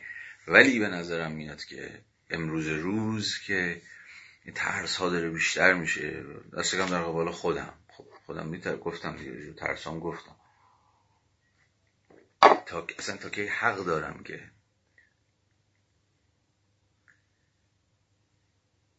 حالا و در برابر شما فوکو رو دارید که تو اون دوره که کتابش هم اخیرا اون درس گفتارش به نام حکومت بر خود که درس گفتارهای سال فکر می‌کنم اشتباه نکنم 81 82 باید باشه توی کلش فرانس ترجمه هومن سیدی که البته جواد سیدی نشه چشمه. اون بی‌نظیر اون درس گفتار فوکو. اونجا فوکو رجوع مفهوم یونانی به نام پرسیا یا پرزیا در حرف می‌زنه. که در یک کلام این رکگویی. یعنی به سراحت سخن گفتن. اینو در تاریخ یونان داره دنبال می‌کنی کاملا عکس مسیح عکس که نمیشه گفت ولی خیلی متفاوت از قصه ای که مثلا اشتراس داری تو محاله که داشت راجع به نوشتار و گفتار اینو در زمان تعقیب و آزار فکر می‌کرد که خب چقدر گفتار و نوشتار دست می‌بره و باعث پیچ و تاب و چند لایگی و مبهمگویی و استعاره پردازی اینها میشه. فوکو اونور یعنی موضوع دیگری رو برگزید. یعنی دقیقا گفتاری که سریحه و شفافه به رغم اینکه دست کم نوع خاصی از گفتار پرسیاتیک یا پر, پر, پر, پر پرسیاتی یا پرستیک هر کوفتی که هست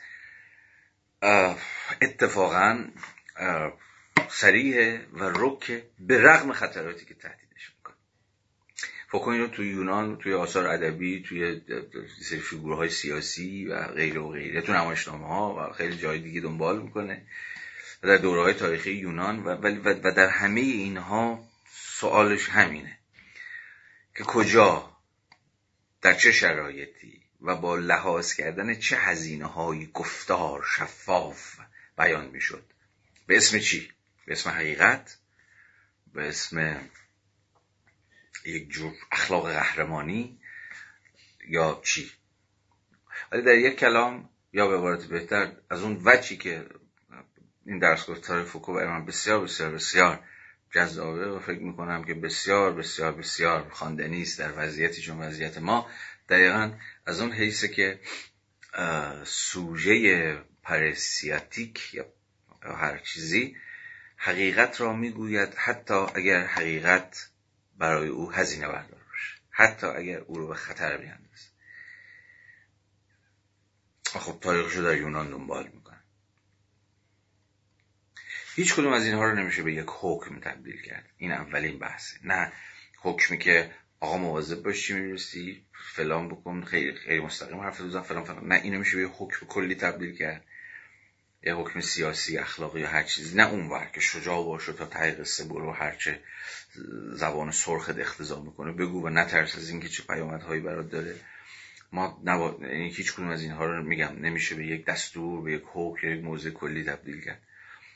ولی دست کم با تفاوت این دوتا رو یه بار دیگه بر خودمون تصریح کنیم و حواسمون باشه که قصه از چه قرار به حال قیاس اون کاری که اشتراس کرده و اون ردی که اشتراس در قبال گفتارها و نوشتارهای پیچ خورده غیر مستقیم بیان شده در وضعیت تعقیب و آزار دنبال کرده و چه ردی که فوکو گرفته از گفتارها و نوشتارهایی که دست بر حتی در وضعیت تعقیب و آزار هم با شفافیت و بیان روشن و به این معنا شجاعت شجاعت سیاسی که می‌دونید دست کم نزد یونانی ها شجاعت بالاترین فضیلت سیاسی بود. و یونانی ها هیچ فضیلت سیاسی رو بیشتر از جسارت و شجاعت داشتن تحسین نمی کردند چون فکر می‌کنن کسی که به حال در, در وضعیت خطرناک هم این جسارت رو داره که مثلا حرفش رو بزنه یا آن چیزی که فکر می‌کنه حقیقت رو به زبان بیاره دست به عمل دست به کنش دست به عمل قهرمانانه زده. خب می‌دونیم که یونانی ها چقدر شیفته قهرمان ها بودن. چقدر زندگی حماسی یا زندگی قهرمانی برای یونانی ها چیز بود مهم بود. و برای همین هم هست که اینها شجاعت رو تحسین می‌کردن.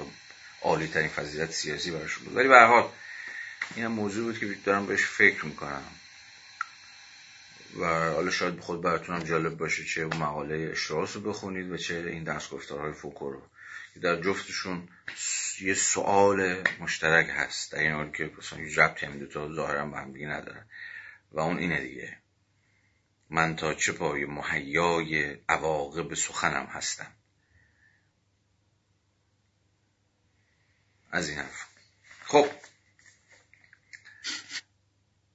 خب. اجازه بدید که پیش بریم. شوخی من. نیم ساعت دارم حرف می‌زنم. خب. این بعدم بخونیم و دیگه عواش بحث رو جمع جورش بکنیم. حداقل این بند رو من بخونم. یه انرژیم رفت. این بحث رو بحث خب یه ذره چیزن دیگه از آدم انرژی آدم یهو می‌کشن. و اصلا بحث خوبم همینه دیگه واقعا. بحث خوب اینه که یعنی جون شما رو در بیاره. و یهو احساس کنید که بعدش باید استراحت کنید یا بعدش باید بخوابید یا بعدش باید برید قدم بزنید. یا بیشتر از این نمی‌تونید. این, بحثی که احتمالا میشینه دیگه. تو وجود شما میشینه. و وجود شما یکی میشه. به حال اجازه بدید که من این بند 14 رو دست کم به پایان ببرم و اگه تونستم ادامه میدم. اگر نه که در همین اندازه از من پذیرا باشید. بقیهش رو می‌ذاریم برای جلسه بعد. خب حرفی که داشتن اینجا می‌زد آقای هگل چون که گفتم روشن بود. داشت میگفتش که نکوهش ها نکوهش هایی که علم رو نشونه می‌گیرن صورتی از علم رو که گفته بود صورت آغازین علم رو در نخستین گام هایی که داره برمیداره نکوهش هایی نیستن که به ذات خود علم اصابت بکنند. اون علمی که رفیقمون داره ازش حرف می‌زنه در واقع وعده هایی داره. وعده های بسیار جدی داره در قبال کلیت در قبال حقیقت. که اون وعده ها باید محقق بشه و هگل می‌خواد وایسه از علمی دفاع بکنه همین علمی که با روشنگری داره آغاز میشه که دعوی کلیت و حقیقت داره. یا در واقع کلیت ضرورت به حقیقت داره. یا کلیت و ضرورت اگر حاکم باشه در نهایت ما به حقیقت هم دست پیدا کردیم. اما بذارید بگم همون حقیقت. میگه حتی نابسندگی های این صورت آگاهی هر چقدر که این آگاهی نابسنده باشه در این گام ها هر چقدر که هنوز زورش نرسیده باشه هنوز در آغازین مراحلش باشه اما به واسطه وعده حقیقتی که داده است و ما اون وعده ها رو جدی گرفتیم وعده هایی که باید محقق بشود این ارزشی داره که آدم پاش وایسه.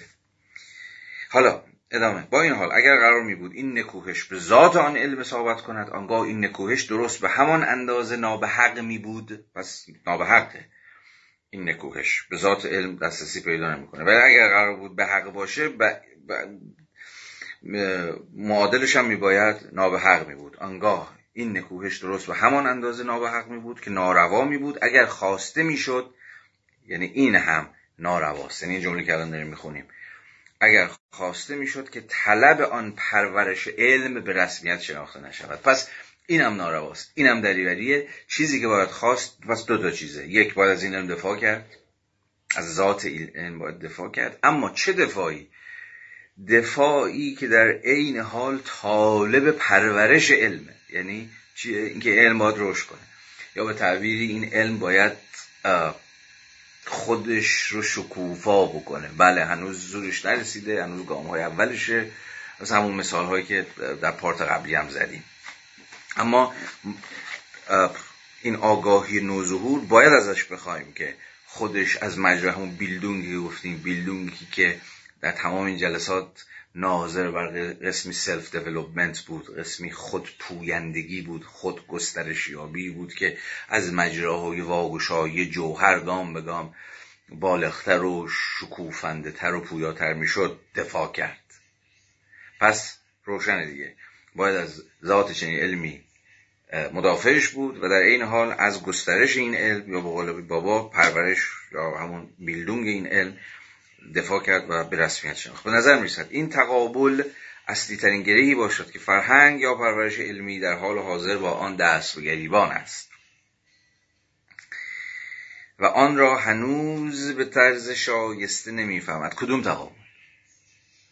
کدوم تقابل؟ چون اینجا باید از خودمون بپرسیم دیگه در خواننده. چرا میگه که به نظر می‌رسد این تقابل اصلی ترین گره باشد کدوم تقابل؟ تقابل چی و چی؟ تقابل یعنی تقابل علم در صورت ابتدایی خودش که هنوز کامل نشده هنوز پرورش پیدا نکرده هنوز بالنده نشده هنوز به بلوغ نرسیده. و صورت ایدئال این علم صورت این علمی که حالا به حقیقت دست پیدا کرده. این تقابل بین این دوتا. همین فعلیت رو به زبانی شاید بشود گفت. فعلیت و بالقوگیش فعلیتش رو باید نقد کرد همون کاری که کل پیداشناسی روح می‌خواد انجام بده. مدام می‌خواد بگه این فعلیت هایی که این علم یا این آگاهی بهش می‌رسه بلا فاصله نابسندگیش فهمیده میشه. می‌فهمیم که نخیر آقا اینم نشد. این, این, صورت هم صورت حقیقت یابی از آگاهی نیست. بنابراین آگاهی باید حرکت بکنه باید بره مرحله بعدی بره گام بعدی بره سراغ تجربه بعدی. کاری که هگل می‌کنه یعنی هیچ کسی به اندازه هگل در خود پیدایشناسی رو ناقد فرم های آگاهی نیست. اما در عین حال هیچ کسی هم به اندازه او از ضرورت این آگاهی به خود آگاه شونده در مسیر تاریخ نیل به امر مطلق یا همون امر حقیقی دفاع نمی‌کنه. حرف هگل اینه شما تصمیم بگیرید. یا اینجا زیرا این علم تازه متولد شده ناظر به وعده دستیابی و حقیقت رو جدی می‌گیرید و پاش میسید و براش میجنگید یا اینکه ولش می‌کنید و میرید سراغ version های دیگه آگاهی. یا میرید سراغ version های دیگری از تفکر. ببینید حالا در ادامه. به نظر می رسد این تقابل اصلی ترین گرهی باشد که فرهنگ یا پرورش علمی در حال حاضر با آن دست به گریبان است و آن را هنوز به طرز شایسته نمی‌فهمد. یک بخش به غنای مواد و فهم پذیری می نازد این میشه چی؟ این میشه تجربه گرایی. یکی از راه ها متوسل شدن به گفتمان امپریسیزمه تجربه گرایی که چیه؟ به غنای مواد و فهم پذیری مینازد. چون تجربه گراها همین امروز هم همینن دیگه. کار تجربی کار میدانی یا تجربه گرا بودن مستلزم یه حدی از چیه؟ غنای مواد و موضوعات و مساله و اونجور چیزاست دیگه. هم تا می‌تونیم داده تا می‌تونیم تجربه تا می‌تونیم مواد تا بتونیم مساله جمع بکنیم. هگل این رو به رسمیت می‌شناسه چون به حال پروژه هگل هم یه جور پروژه کانتیه. آشتی به این عقلگرایی و تجربه گراییه در همون مسیر کانتی داره حرکت می‌کنه و به این اعتبار هست که دفاع می‌کنه از جزئیت یابی محتوا. همه بحثای هفته های پیش و این جلسه هم به خاطر بیاریم.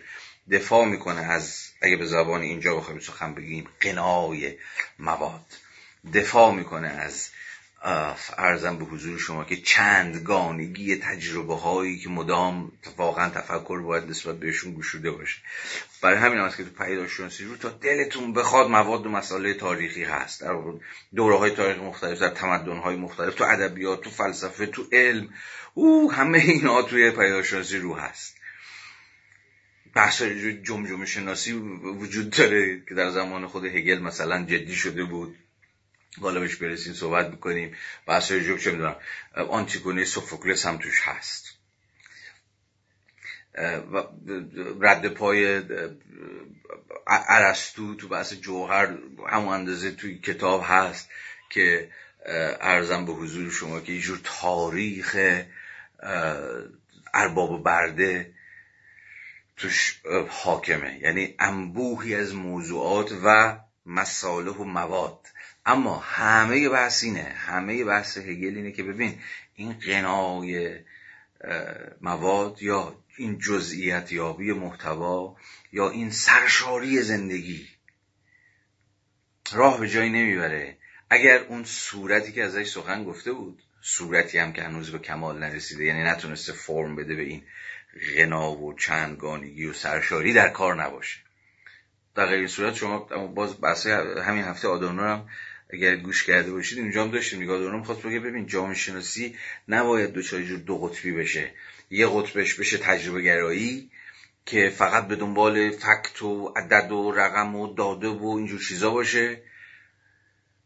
و یه قطب دیگهش بشه مثلا فقط آدمایی که انتظایی و نظری پردازی می‌کنن و یه حرفشون نمی‌تونن. در زمین در میدان در قلم تجربه و چیزهای شبیه این مستند بکنن. همه کار جامعه شناسی به زعم آدونو باید یک جور تعلیف دیالکتیکی این دوتا باشه. یعنی هم سطح نظریه که همون سطح فرم و صورته که حالا قرار به انبوهی از مواد و اطلاعات و داد و فکت هایی که شما جمع کردید صورت ببخشه مرتبشون کنه نظم و نسقی بهشون بده رتخ و فتخشون بکنه. وگرنه هر کدوم از این دوتا قطب اگر بیش از اندازه جدی بگیریم از یه طرف میفتیم توی سری کلیگویی های نظریه پردازانه که انگار, انگار هیچ ربطی به واقعیت ندارن هیچ چیزی رو در بیرون نمی‌تونن توضیح بدن. خب ما داریم اینا رو دیگه. حتی ممکنه که ممکنه که چه کنم کل تاریخ روشن فکری ما معمولا متهم شده به همین که آقا یه دی نشستن یه بالایی دارن تز میدن ولی هیچ بیرون خبر ندارن جامعهشون خبر ندارن. نمی‌دونم اون بیرون چه وضعیتی حاکمه. از اون طرفش هم شما کلی آدم دارید که تا سر توی میدان و داده و فکت و عدد و رقم و جدول ها و اینجور چیزا هستن. ولی در این حال همه اینها کوچک داریم بینشی بینش کلی از وضعیت تولید نمی‌کنه. یعنی یه سرش یه جزئیت گرایی فاقد کلیت میشه اون سمتش یه کلیت گرایی که هیچ جزئیاتی رو انگار در خودش جذب نکرده. این مثلا موضوع آدونوم توضیح جامعه شناسی حالا اونو کنیم. اینجا حرف هگل به یه تعبیری همینه. میگه ببین یه سر این قصه میشه همین کسانی که به غنای مواد و فهم پذیری مینازن که اون سنت تجربه که قصه شو گفتم. حالا یه سر دیگهش کیان بخش دیگر دست کم این فهمپذیر را رد می کند و به اقلانیت بیواسطه و الوهیت بیواسطه می نازد حالا اینها این جریان دومی که هگل داره اینجا ازشون نام می‌بره به یک تعبیر رومانتیکا چه رومانتیک های مذهبی چه رومانتیک های غیر مذهبی. یعنی همون کسایی که جلسات قبل به خاطر بیارن می‌خوان شیرجه بزنن تو امر مطلق. تو حقیقت باهاش یکی بشن به شکل چی؟ بی واسطه اقلانیت بی واسطه یعنی انگار که امر مطلق امر حقیقی رو همون امر کلی رو که که تجربه ها نسبت بهش بی تفاوتن فقط می‌خوان امور جزئی و ریز و اینها رو جمع بکنن. داده داده داده داده. نهایتا به سطح کل نمی‌رسن. این سمت شما رومانتیک هایی دارید یا عقلگراهایی حتی دارید که عقلگراییشون هم رومانتیکه یعنی انگار عقل می‌تونه بدون هیچ واسطه ای بدون حدی از فهم پذیری بدون مفهوم به گونه شهودی نه؟ همون شیرجه بزنه تو امر مطلق. و این مستلزم چیه؟ که حقیقت مثلا خودش رو بر اونها آشکار بکنه. یا بر زمیر قلب و دلشون مثلا شروع کنه به تابیدن و اینجور قصه ها برای همین هم هست که میگه به اقلانیت بیواسطه و الوهیت بیواسطه مینازد. از اون طرف پس شما تجربه هایی دارید که حواسشون به امر جزئیه و سودای امر کلی رو کلا رها کردن. بریم داده جمع کنیم بریم فکت جمع بکنیم. از اون طرف هم آدمایی دارید که شیفته امر کلی هن ولی به گونه کاملا غیر انتقادی. به گونه صرفا شهودی. که حالا قصهشون رو جلسه قبل من خدمتون به تفصیل بیشتر گفتم. حتی اگر این بخش خواه از طریق نیروی حقیقت به تنهایی و خواه حتی از طریق عرض اندام بخش دیگر به سکوت واداشته شده باشد و حتی اگر با نظر به بنیاد موضوع خودش را مغلوب احساس کند باز هم در خصوص آن خواسته ها ارضا نشده است. مهم این جمله است. در خصوص آن خواسته ها ارضا نشده است. همه ی حرف هگل اینه که این صورت جدید آگاهی که بابا می‌خواد ازش دفاع بکنه که نه تجربه گرایی نه عقل گرایی نه رومانتیسیزمه ولی از هر کدوم از اینها معلفه هایی رو می‌خواد نگه داره. در نهایت نباید اون خواست اون خواسته ها رو خواسته هایی که هنوز ارضا نشدن خود خواست دستیابی و حقیقت رو رها بکنه و پشت گوش بندازه. چرا؟ زیرا آن خواسته ها به حقند اما محقق نیستند. همه داستان همین آیا مطالبات آیا خواسته ها آیا اون آرزوها آیا اون امیدهایی که این صورت جدید آگاهی وعدشون رو داده آیا به حقن یا نه؟ خب هگل سراحتا باید میسه سرشون میگه بله. کاملا به حقق گرچه هنوز محقق نیستن. همون حرف اولش که گفتم این تقابل گفتم تقابل بین, بین چی و چی؟ وعده هایی که یا همون صورت ایدئالی از آگاهی که هنوز محقق نشده فعلا در سطح همون ایدتیک یا ایدئال باقی مونده و صورت محققش که نابسنده است. این شکاف بین این دو شکافی است که خود حرکت رو ممکن می‌کنه. بحث پارت قبلی رو به خاطر بیارید. خواسته های این علم یا این آگاهی به حقن اما هنوز محقق نیستند و واسطه محقق نبودنشون بله مستحق نقل هستند مستحق حتی نکوهش هم هستند اما دقیقا به این دلیل که هنوز این خواسته ها برحقند محقق نبودنشون ایده آلیتشون رو نفی نمی‌کنه. این همون مثالی که رجوع دموکراسی زدم. اینکه دموکراسی همواره نابسنده است. دموکراسی های تاریخی دموکراسی مستقر همواره نابسنده اند اما چون وعده دموکراسی به نظر ما هنوز به گونه اقلانی قابل دفاعه خواست دموکراسی هنوز به حق محقق نشدنش در عرصه تاریخ تعطیلش نمی‌کنه. ما از این وعده دفاع می‌کنیم از این خواست دفاع می‌کنیم. و این تنها یک استلزام داره و اون که باید ادامه داد. بازم باید ادامه داد. درسته وعده ها محقق نشدن.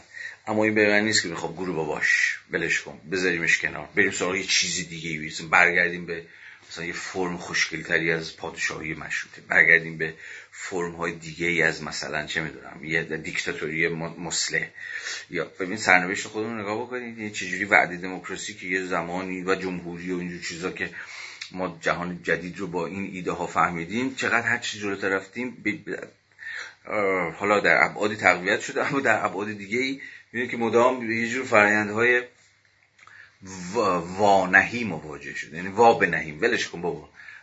اگر قرار بود دموکراسی محقق بشه که باید می‌شد یا اگر قرار بود جمهوری محقق بشه که باید می‌شد. پس ولش کنیم بریم دنبال راه دیگه. بریم دنبال فرم های دیگه مثلا سیاسی و اینها. اما باز با یه جور هم به, به, شباهت یا به غرابت به قرابت ساختار سوری این دوتا استدلال اگر دقت بکنید متوجه حرف هگل هم میشید. درست محقق نشده است اما خود وعده اما خود خواست اما خود مطالبه چون به حقه باید پاش وایساد و به این معنا باید پیش رفت و باید ادامه داد. این همون کاری که هگل می‌خواد بکنه. میگه باید بریم جلوتر. این آگاهی باید بره جلوتر. نه اینکه بگیم آقا بی خیال با آگاهی و ماگاهی اینا کسی به راه به جایی نبرده. باید سعی کنیم یهو بی واسطه وصل بشیم به خود امر قدسی.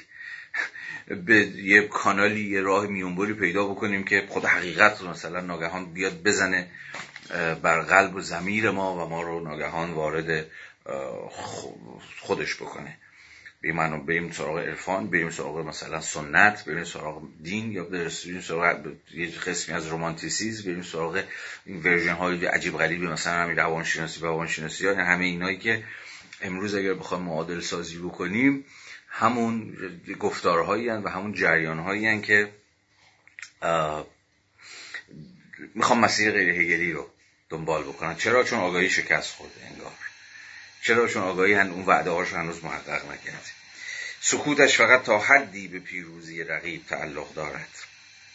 اما تا حدی هم به ملال و بیتفق ببین حرفش اینجاست. حرف اصلیش. اما تا حدی هم به ملال و بیتفاوتی تعلق دارد که معمولا نتیجه یک انتظار پیوسته برانگیخته شده و سرخوش سرخوردگی ناشی از تحقق حاصل نشده وعده هاست. این جوره خیلی درخشانه. ببین تش چه امیدی هست. حواستون هست؟ با چه امیدی هگل وایساده پای این قصه؟ میگه ببین بخشی از این که بخشی از قصه که این آگاهی وانهاده شده. خیلی گفتن آقا بی خیالش ولش کن بریم همین سراغ چیزای دیگه بگردیم. بریم بلکه توی این جادو جنبل توی این عرفان توی روانشناسی توی این سنت بازی و حالا هزار یک چیز دیگه بتونیم اون جاهای چیزی پیدا بکنیم. میگه دقیقا دلیلش ملال و بیتفاوتیه که ناشی از چیه؟ یک انتظاری که پیوسته وجود داشته. پیوسته برانگیخته شده اما محقق نشده. و چون محقق نشده یه سرخوردگی ایجاد کرده و سخن سر این بوده که گور با همه چیز ولش کن. همه یه سخن سر اینه سر طاقت بردن یه بحثی می‌کنه توی پاراگراف 19 ببخشید چون یه ربطی داره همینو یه ارجاع کوچولو بدم بهش بخونم بعد بعدا بهش می‌رسیم بحث می‌کنم. پاراگراف 19 رو ببینید میگه که زندگی خدا و شناختن الهی چه بسا به منزله نوعی عشق بازی با خیشتن خیش بیان شود. این ایده به قعر بهجت آمیز بودن یعنی همه این داستانهایی که میگه در نهایت سرخورده میشن و ول می‌کنن و ملال و بیتفاوتی اینا میگیرتشون بعد میگن خب حالا بریم به دنبال یک جور بهجت و تهذیب و اون یادتونه دیگه امر قدسی نمی‌دونم عشق نمی‌دونم دین فلان فلان. بحثای جلسه قبلمون رو خاطر بیاریم. میگه اینا این ایده به قعر بهجت آمیز بودن و حتی به قعر بیمزگی فرو میلغزد. اگر جدیت درد بردباری و کار امر منفی در آن نباشد. این موضع هگلیه. یا با طاقت آورد. جدیت درد بردباری و کار امر منفی. ها راجع کار امر منفی به خود این بند 19 برسیم من بیشتر سخن میگم. پس اون چیزی که هگل به ویژه در بند 14 داره میگه با نیم نگاهی به پاراگراف 19 ناظر بر طاقت آوردن یک مسیر پر فراز و نشیبه که توش شکست ها بسیارند به نتیجه نرسیده ها بسیارند. پارادوکس ها بسیارند نابسندگی ها بسیارند. اما مسئله سر اینه که باید این راه طاقت آورد. چون دست کم رفیقمون میگه وعده ای که این آگاهی این آگاهی نوظهوری که با اصر روشنگری سرکلش پیدا شد وعده این آگاهی به حقه. و چون این وعده به حقه چون این وعده خواستنیه چون این وعده به نوعی با یه جور رهایی گره خورده با یه جور حقیقت رهایی بخش گره خورده ارزشش داره که باش وایسیم و با شکست و با شکست هاش سر کنیم. با نابسندگی هاش سر کنیم. نه به معنای سر کردن به معنای کنار اومدن بلکه به معنای فرا رفتن یا عبور کردن. و از اون جمله بکتی که فکر می‌کنم تو همین جا بود گفتم. یه بار دیگه باید شروع کنیم تو یه بار دیگه شکست بخوریم اما این بار بهتر. بگم کار چیز کردن حالا اون بکت این رجوع هنر رو اینا می‌گفت. کار هنری یعنی شکست خوردن. و به این معنا کار عقل و کار آگاهی یعنی شکست خوردن. اما مسئله اینه که این شکست خوردن نباید به این معنا فهمیده بشه که خب زنده باد. ارفان زنده باد فلان زنده باد بهمان. حالا هم مثالش خودتون تو ذهنتون مرور می‌کنید دیگه حتما. نه. طاقت آوردن راه. با همه نفسگیریش و با همه جان کندنی که اختضا می‌کنه. جدیت درد بردباری و کار امر منفی. حالا بعدا بیشتر ازش صحبت می‌کنه خب تایممون. خب دیگه 7 دقیقه هم بیشتر نمونده منم با پاراگراف 15 شروع نمی کنم. می‌ذاریم برای جلسه بعدمون. بسیار سپاسگزارم. امیدوارم که این جلساتی که داشتیم کمک کرده باشه کمتر یا بیشتر به باز کردن گره هایی که به حال مردک همینجوری در کار میاندازد و امیدوارم مجال هم باشه که همچنان ادامه بدیم و پیش بریم ببینیم از کجا سر در میاریم سال نو مبارک. امیدوارم که امسال برای همه ما سال بهتری باشه. گرچه بعید. شب بخیر.